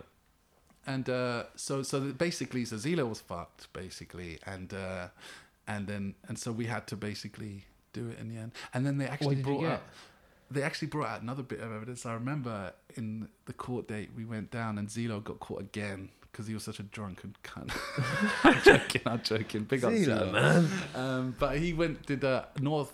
Not North Acton Station, East Acton Station. Yeah. A bunch of them, and they all went with their t-shirts up over their faces like that. Yeah. Yeah, covering their noses and they had hats on. Yeah. Yeah. And Zelo, they're all drunk. Yeah. Uh, because we watched the CCTV in court. Yeah. They pulled it out. And then Zelo's t shirt drops down for a second. Oh, shit. They freeze frame, zoom in, and they're like, that's you. And, and Zelo was like, fuck. Like, but we still managed to squeeze past that. But then when he got caught, it was it was all over. And uh, and so basically we worked a deal. And Yeah. we said if we plead guilty, we do community service and pay a fine rather than go to prison. Yeah. And so we took that deal. Did you tell him basically. you wanted to go uni and that? And, Well, we knew we were. I was Yeah. applying to uni Yeah. and all that stuff, and then, and even I remember Taylor saying like, uh, I remember I remember this bit. He was saying how, oh, you come from a good home. You know, what I mean, like most of the writers we we you know we, we we bag are like they're from broken homes or they're you know the stereotype thing. And he was like, you're from a nice house, from a nice neighborhood. Why are you doing this? I'm like, whatever. Yeah, mate, And, uh, that's only the people he's run into. Our culture is full of people from all sides. From all over, man. Yeah, exactly. It's not about where you're from. Really. No, not at all. And uh, but yeah, so I ended up having to do community service. Actually, you know what's even funnier? Part of our community service was Acton Park. There was a play school there. Had Yeah. a mural on the outside. It was like faded and shitty, and we were painting the whole building green. And I remember then, just I don't know, lightning hit my head, and I chatted to the the bail officer guy, and Mm. Yeah. I was like, "Yo, I could do another mural on this thing." So he chatted to the people. I ended up doing the rest of my community service, doing graph Yes! on this fucking building. so I'm like, I'm, my punishment Winning. for doing graph is doing Doing graph. Yeah, I'm like, get the fuck out of here. And uh, my, I remember my mum laughing about that Of as well. And uh, yeah, and that's kind of hit home as well with my mum. How like it wasn't a bad. I wasn't doing a Mm. bad thing. It was just you know. Oh, it's Yeah. that fucking, it's that broken window fucking bullshit, isn't it? They, Yeah. you know, and uh, it's it's just a thing here, isn't it? It's Yeah, I think yeah, and uh, yeah, that broken window theory is all bullshit. I think, man. I mean, there's a little bit of sense behind it, but come on, man. Like like again, you go to Brazil No. where it's like a positive spiral. Yeah. Yeah. So people don't mind. Your average Joe doesn't care. The police got other things. They got Yeah. gunmen shooting at Yeah. them, so they don't care But even if it. there aren't guns about, like we in this country, we've got no guns on like No. like like it is. I know we've got guns in the street. We ain't got guns like it is in other places. It's like, why the fuck are you harassing writers Mm. here? Why? Like, well, well, that's the broken window. They want it to look nice. no, but it's not just about look nice. They take like you know they like uh like we've seen you Well- know like pedophiles getting 15 Yeah, months yeah. and then uh, what's his name Vamp getting three years exactly, yeah. because they care more about the property than personal Yeah, and it's people. basically what, what it's, it's polishing turds is what they're doing. Yeah. It, literally polishing turds is what they love doing. Yeah. Like because it, not to say our city's shit. I don't mean that literally, No. but I just mean like, look, you've got so much other more stuff to deal with. Stop trying to clean it up on the surface and deal with the fucking. but it's the issues. corporate entities and is, yeah. these things you know they they don't want unsolicited Hmm. stuff being painted on their buildings you know what i mean so they want to control it. it's about control Yeah, of course it it's is. about control like in brazil or in beirut Yeah. and i'm sure other countries uh, cities around the world you literally walk up to a wall and you paint it. Yeah. You know what I mean? And it's positive. It's you do it during the day. Yeah. People don't care. Police leave you to it.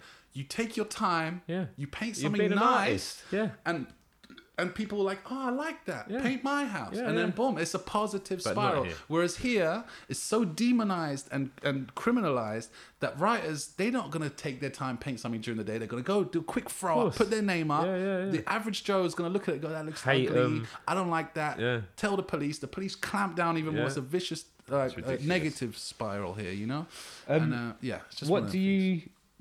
You? You're creative for work, yeah.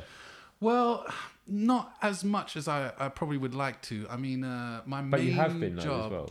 I, yeah, I've done graphic design Yeah. jobs. Um, you know, they're far and few between nowadays. Uh, now, my most creative is just painting. I paint. I try to paint every week. Oh, Um, boom. And I'm making music now. I make beats. I make uh, hip hop What are you using? beats. I use my MPC, Yes. man. I got an MPC straight up. Thor. I got to give mad props to DJ yeah. Thor Legend. and also my mate Alex and Mike. Yeah, actually, that's what I should get into. After I came back from Brazil, a good friend of mine, uh, his name's Mike. He has always been into hip hop, Uh-huh. big record collection, and he he wanted to get into making music, and he was from a well-off family as well. Uh, luckily for him, and so he built a studio Boom. in his bedroom. Yeah, but he didn't know how to really use it properly. Mm-hmm. So, and I had friends who had studios all the time. Yeah, my friend Decoy, uh, um, Tom Pearson, Mm-hmm. and uh, my friend Alex. Yeah, DJ Alex.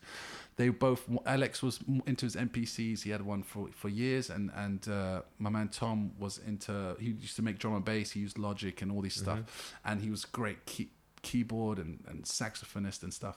So I introduced Mike to these two guys and we did this thing, uh, we called it the Wednesday Jam. We used to turn up to his house every Wednesday and just make beats. Yeah. And like, that was the best way to learn is Yeah, just yeah, to do, you know? And obviously I was rapping as well, making, uh, MCing over the beats and stuff. And we just sit there and jam man, Yeah, yeah, every. Wednesday. And then it be- just became a thing. And to be honest, we still kind of do it to this day. But this is like 10 odd years now we've been doing it and uh and we released a couple of eps all online you know Yeah, we never yeah. pressed anything up uh, we ended up calling ourselves head flown music Okay. because it's like a play on headphone Yeah. music but head flown like because you hear that in hip-hop head Yeah. flown you get your head flown three blocks whatever and um yeah, so so we started making that, and we got a SoundCloud account. If you want to check that out, it's uh, it's uh, headflown, soundcloud.com forward slash headflown.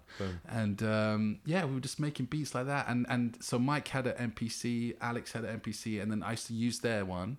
And then I eventually got around to buying my own Mm. one. And uh, obviously, I had an extensive record collection, loads of drum breaks, Amazing. and I was very. I, I'm very still to this day. I'm very uh, hard headed in doing it the old way. You know what I mean? Yeah, Not boom. because I think it's better than any other way. It's just the way I fucking yeah, yeah, like and. I love and what I came up on is finding breaks and using them, chopping them up, and finding samples and blah blah blah. And uh, yeah, so I make a, a shit ton of beats now, man. Sick. I've been doing that. anywhere? Well, Are they still now private? I've got a SoundCloud, soundcloud.com forward slash so damn fresh, Yes. where I upload loads of instrumental beats and stuff. But to be honest, I'm still a student, still learning. Yeah. Um, there's my mate uh, Theme. He's a writer Yeah. as well. Theme uh, is my boy. I've known him since we were nine years old. He's Boom. an ill MC. Yeah. And uh, so he, I've definitely we're working on something to do together. Sick. He's on Real Talk Records, Yeah. which is Chester P's record Yeah. label. And uh, I've reached out through SoundCloud. I've meet, met quite quite a few MCs, some good, some not so good. But as as a starter, as a beginner Yeah. myself, Yeah. making beats really like of of of a good quality now, a good standard. Um, I work with anyone, you know. what I mean? So I've reached out to people on SoundCloud and sent beats. People MCs have MC'd over beats, and Boom. you know. So I'm working on that. It's like through the community, Yeah. just But being again, that's, that's that more. That's feeding that creative side, man. Yeah. Which is, you know, what as adults, I think what we is is, is super helpful. yeah. Otherwise, Oh, we are for just dealing with work, or we are just dealing with bills or Yeah. rents or whatever. No, you need it. I Uh, need. I need that. And shit. I think that's what uh, this this talk is about. Is literally about how how do you do it now? yeah. Do you I know what I mean- mean? How do you keep that sanity? And Yeah. not to say if you haven't you're not creative, you aren't sane. Of course you are, but Hmm. I, I it's so helpful. Oh, for sure. And you've you've mentioned it in previous episodes about like the therapy aspect of it, and and the fact that when I'm painting or if I'm on my MPC, I can't think of anything else apart from what I'm doing right here in front of me. You know. I mean, mate, when we get that feeling, man, like Yeah. I, I was There's subconscious things Oh, happening, Jesus. but I'm fo- it's like meditation, man. It's I'm focusing crazy. on this one Yeah. thing, but other things are coming out of me at the time. It's incredible. I think it's so. To, it's, it's nuts to think that you're involved in something for so long, Mm. and the way that you experience it changes so much throughout it. Because we've painted walls for twenty years, twenty something years, Yeah. but when we paint a wall now, it's a completely different feeling we get from it, and then also everything else you've been introduced to, like Yeah. what you get. Those zones. When I printed, when I was screen printing, when I had all this equipment and I was screen printing, it was more of a hobby than a business. but I'd get into the zone in printing. It's repetitive motion Yeah. where you're moving back and forth and moving the sheet, but you get into this motion and literally you're just like, whoa, you can, you, Yeah. you just go off. It's Yeah. amazing. Actually, funnily enough, I worked with Zelo. Zelo now has a big uh, clothing company Yeah. called Abuse London. Yeah, um, and it started off in his mom's basement, printing, screen printing things. Like I, I designed his first logo. Sick. It's changed since, but uh, but you know, yeah, I was there Boom. at the early stages of that. Uh, but yeah, screen printing. We did a lot of screen printing. Screen and stuff. print's amazing, man. But yeah, I mean, for me, I mean, you can ask my colleagues who I work with, man. Like, I'm just always talking about vinyl and records. I bore the shit out of them. Sick. And whenever, because I, I travel a lot with work, so uh, I always try and locate locate the nearest record shop, and you know, always have a little dig. I basically I work right now for an events company. Is the Uh-huh. best way to explain it. But they do software and live printing at events. Uh-huh. Yeah. So and we do everything from big massive corporate things youtube google you know Yeah. big things like that all the way to like bar mitzvahs to private stuff you know? And um and it's great. And and uh, it's because of this custom software that is inbuilt in-house yeah? The name of the company is yr live. Uh-huh. uh i think it's this is yr.com i think is an yeah this is yr.com i Uh-huh. should know this. Um but yeah, they're an incredible company. I've been with them since the beginnings, of about four or five years now. Early on, not the beginning, but early on, and uh, they started off with a digital graffiti wall, Okay. which was all done with LED lights Yeah. and stuff. Because I was working for another events company uh, called Wonder London, Uh-huh. and they put me in touch with the guys from YR because they had this graffiti wall, but they didn't have a graffiti writer. Yeah. So they put me in touch with them, Sick. so I could take this graffiti wall out, set it up to, to events, to use people to it, do use, and then yeah. whatever people can create, create, or I'd get paid as an artist to create stuff for Yeah. people, and and it still happens to this day. You know, what I mean, I do bits and bobs with them. I help a little bit with the software development Nice. uh, to make it more user friendly because it's always renewing and getting Yeah. better and changing. It's conti- continually adapting. You know what I mean? And changing to The whatever might be going on. now, Yeah, exactly. So that's so I'm basically involved in that now, and uh, and because of our custom software and because we've been doing it from early, we got clients all around the world and we Sick. travel all around the world. I mean, like last year I went Hong Kong twice. Uh, Yeah. I've been to Chicago, to uh, Orlando, all around Europe, Fucking Barcelona, Berlin, many times, Hamburg, Dusseldorf. uh, You're all around. France, south of France, like everywhere. You know Yeah. what I mean? Um, which is great fun. You know what I mean? And for a record collector, is incredible. That is as well. fucking dope, Um, man. And a lot of times I'm driving to these spots because Uh-huh. I got to drive all the shit there, and I love driving, so it's, it's not not bad. But I like 12 hour drives, but I have like a day or two to dr- drive. yeah, So yeah. I'll plan my route. I'll be like, okay, I'll stop at this town, check this record shop, check this record shop. So I've bought a whole bunch. I buy a lot of records basically. I spend a lot of money on that shit. That's amazing. And uh, and actually, uh, I won't get into this now. At the end, I'll tell you about that. What I've got planned to do. Um, but where where were we then? So we were. What let's was let's it? get to that point. Yeah. we- Okay, so we're at Headflown Music, yeah. So I'm making beats with Mikey. I buy an MPC. I'm making beats. Thor, DJ Thor, another guy you The should get on here. Yeah. Uh, the the total Don man. He uh, he schooled me a lot on the MPC as well. He's very well versed. He's been around, you know, from the early days of hip hop. He was here. He saw Tribe Called Quest when they first came. You know, Sick. BDP when they first came. He's got mad stories about that. You should definitely get him on here.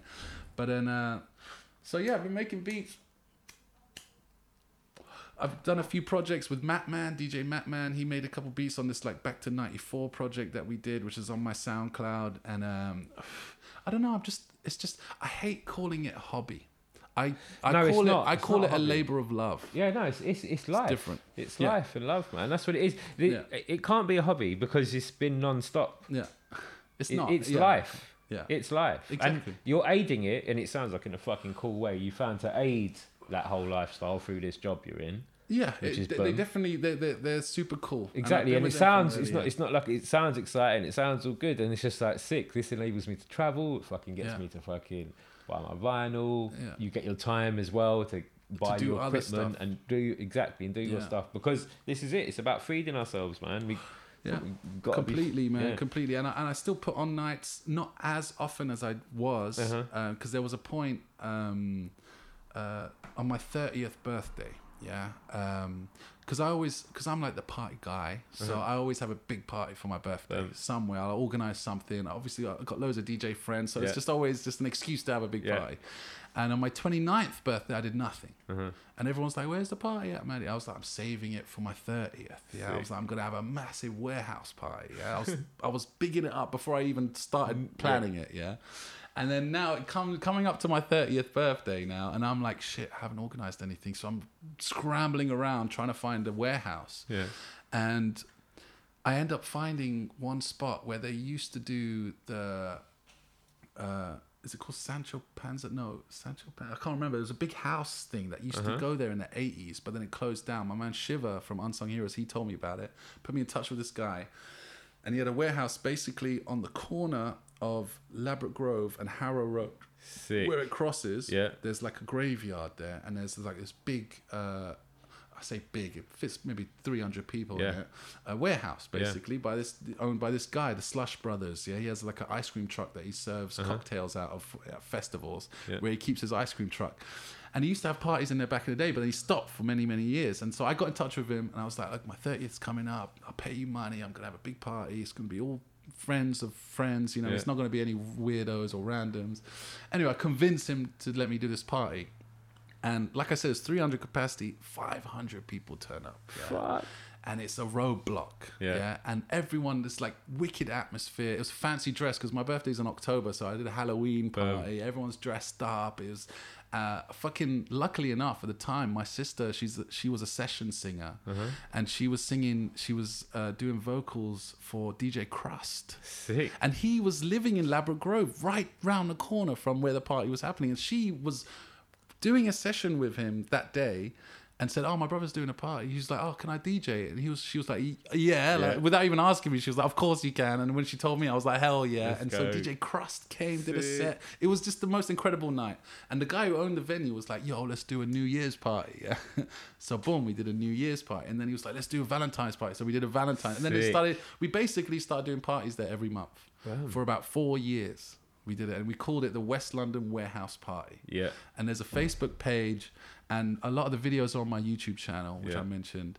And uh, so yeah, so we'd film the events, and we had Chester P come through, we had Nicky Blackmarket come through, we had uh, we had so many people. We had Aswad come through, Sick. like they just Amazing. turned up, Yeah. yeah. And like uh, who else, man? Just mad people would turn up. We had a this guy, his name's Charlie. I can't remember his full name, but he's a Hollywood actor. Uh, he was in a band called North of Ping Pong, which is a great. Uh, they have a great video. Uh, I think it's called "What Com- What Goes Up."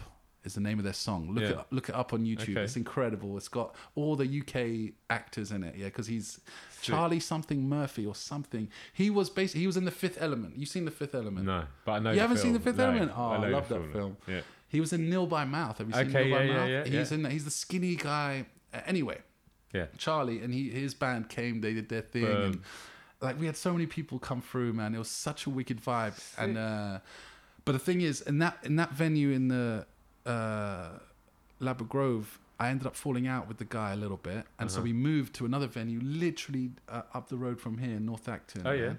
and uh, we had another venue, but it's been knocked down since. That's Ah. why we ended up stopping.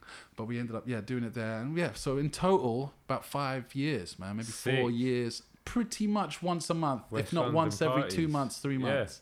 We were doing parties, and I thought I'd call it West London Warehouse Party because it's a warehouse party. Yeah. I, I supplied the the the sound system, Sick. the security. And the, the venue would supply the bar, Yeah. you know, and um, so so it was my rules, you know what I mean? So I was man. like, you can do whatever you want in here. There's only one rule: is don't be a cunt. Mm. You know what I mean? that was basically it. And uh, and yeah, it was just we had the most amazing time, man. It was That's great. dope. And I was like, okay, so I'd put a message out to everyone. I never advertised it. I never flyered it, and it was full every fucking month, man. Um, just through word of mouth. And there was there was no competition in West London. No. Everything is east Not for that exactly. Yeah. for the warehouse vibe. Yeah. Yeah. Yeah. Yeah. Yeah.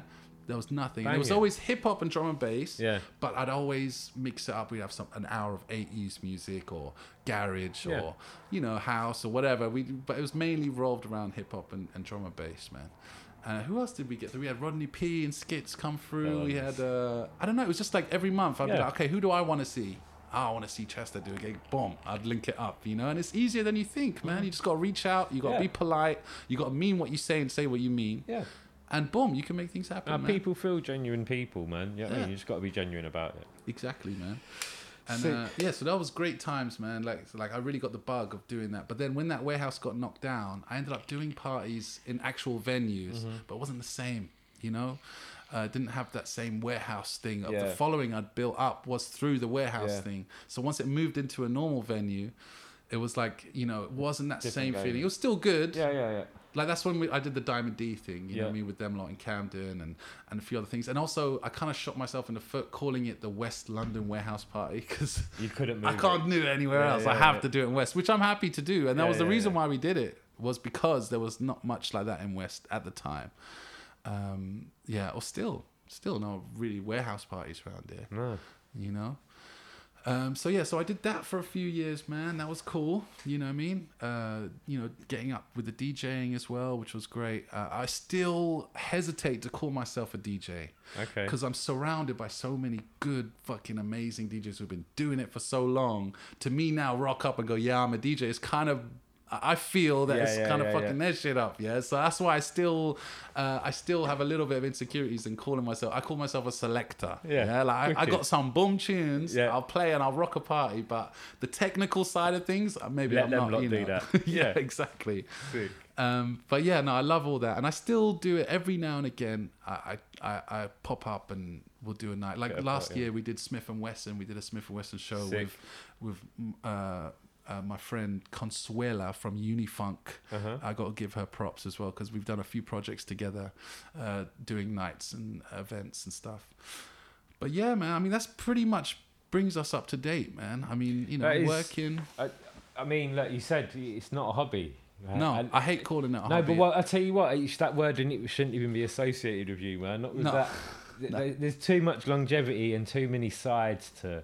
I get why people call it a hobby because you're Oh, not yeah, of getting paid course. from it and you do it I because tell you you enjoy what, it. if I'm but it's if I'm like, yo- painting a wall somewhere and the public walk past and oh, what are you doing now? You painting Yeah. a piece, uh," and then just to dead the conversation, I just say, you know what? All this is, love, is me fishing. I said it's just like your husband down the canal Yeah. fishing. That's all this is. Yeah. Because I just dead.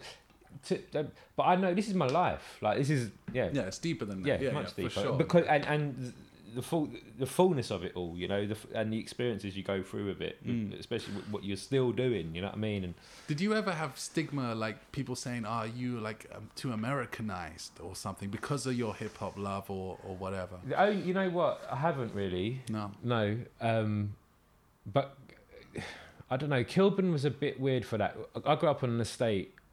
Um, it was next to an estate, which was next to another estate. So we were really insular. Yeah. Do you know what I mean? And Yeah. so we all came up together. It, nothing got called out. The only Mm. time anything like that happened was when Rime MSK came over Oh yeah.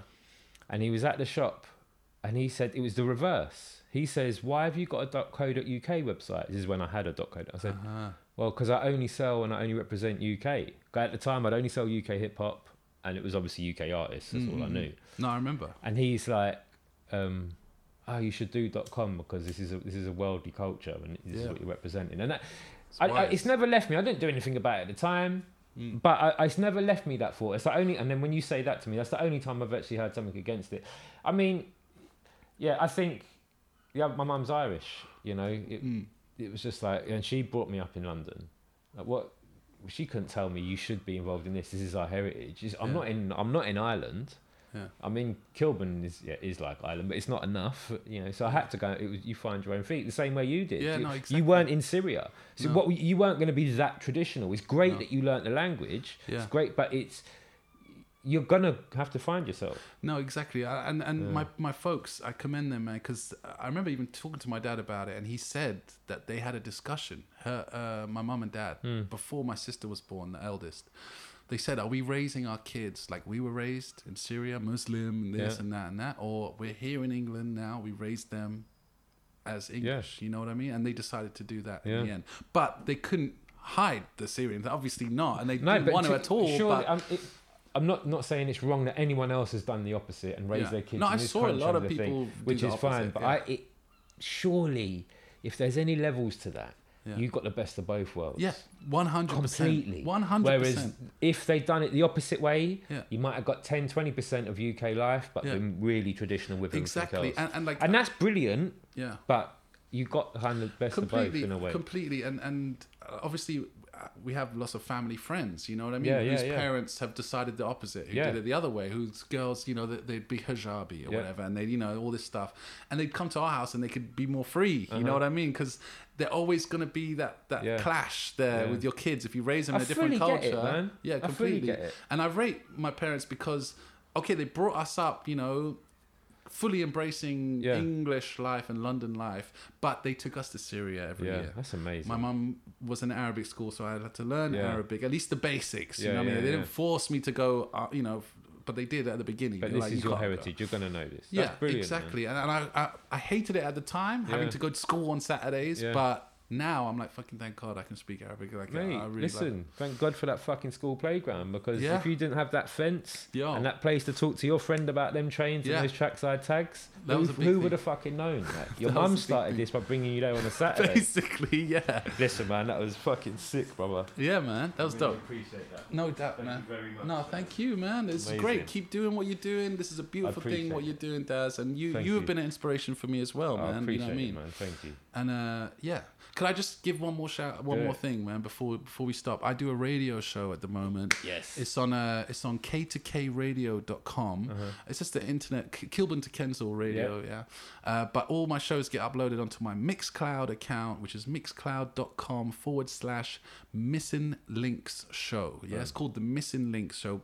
Missing without a G. Yeah. Yeah, hip hop star. You Yeah, know that's what I'm stuff. saying? yeah, yeah, yeah, yeah, exactly. Uh, no, because there is another show called Missing Links, so yeah. I changed it. And also, there was a hip hop group called uh, the Missing Links, M I double S I N. Links, and I nicked that for my little intro.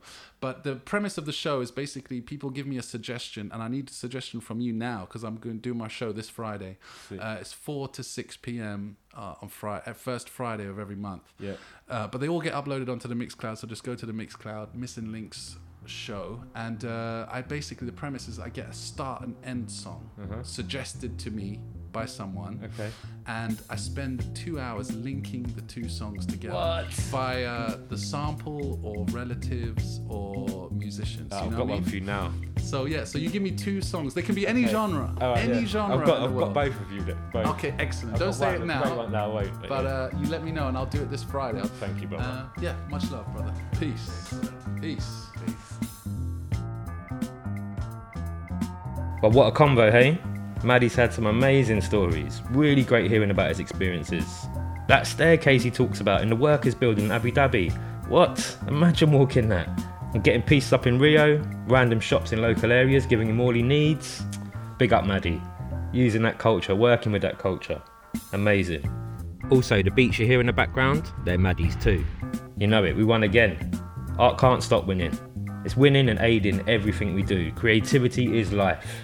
Art wins every battle. I'll catch you next week. Remember, love you.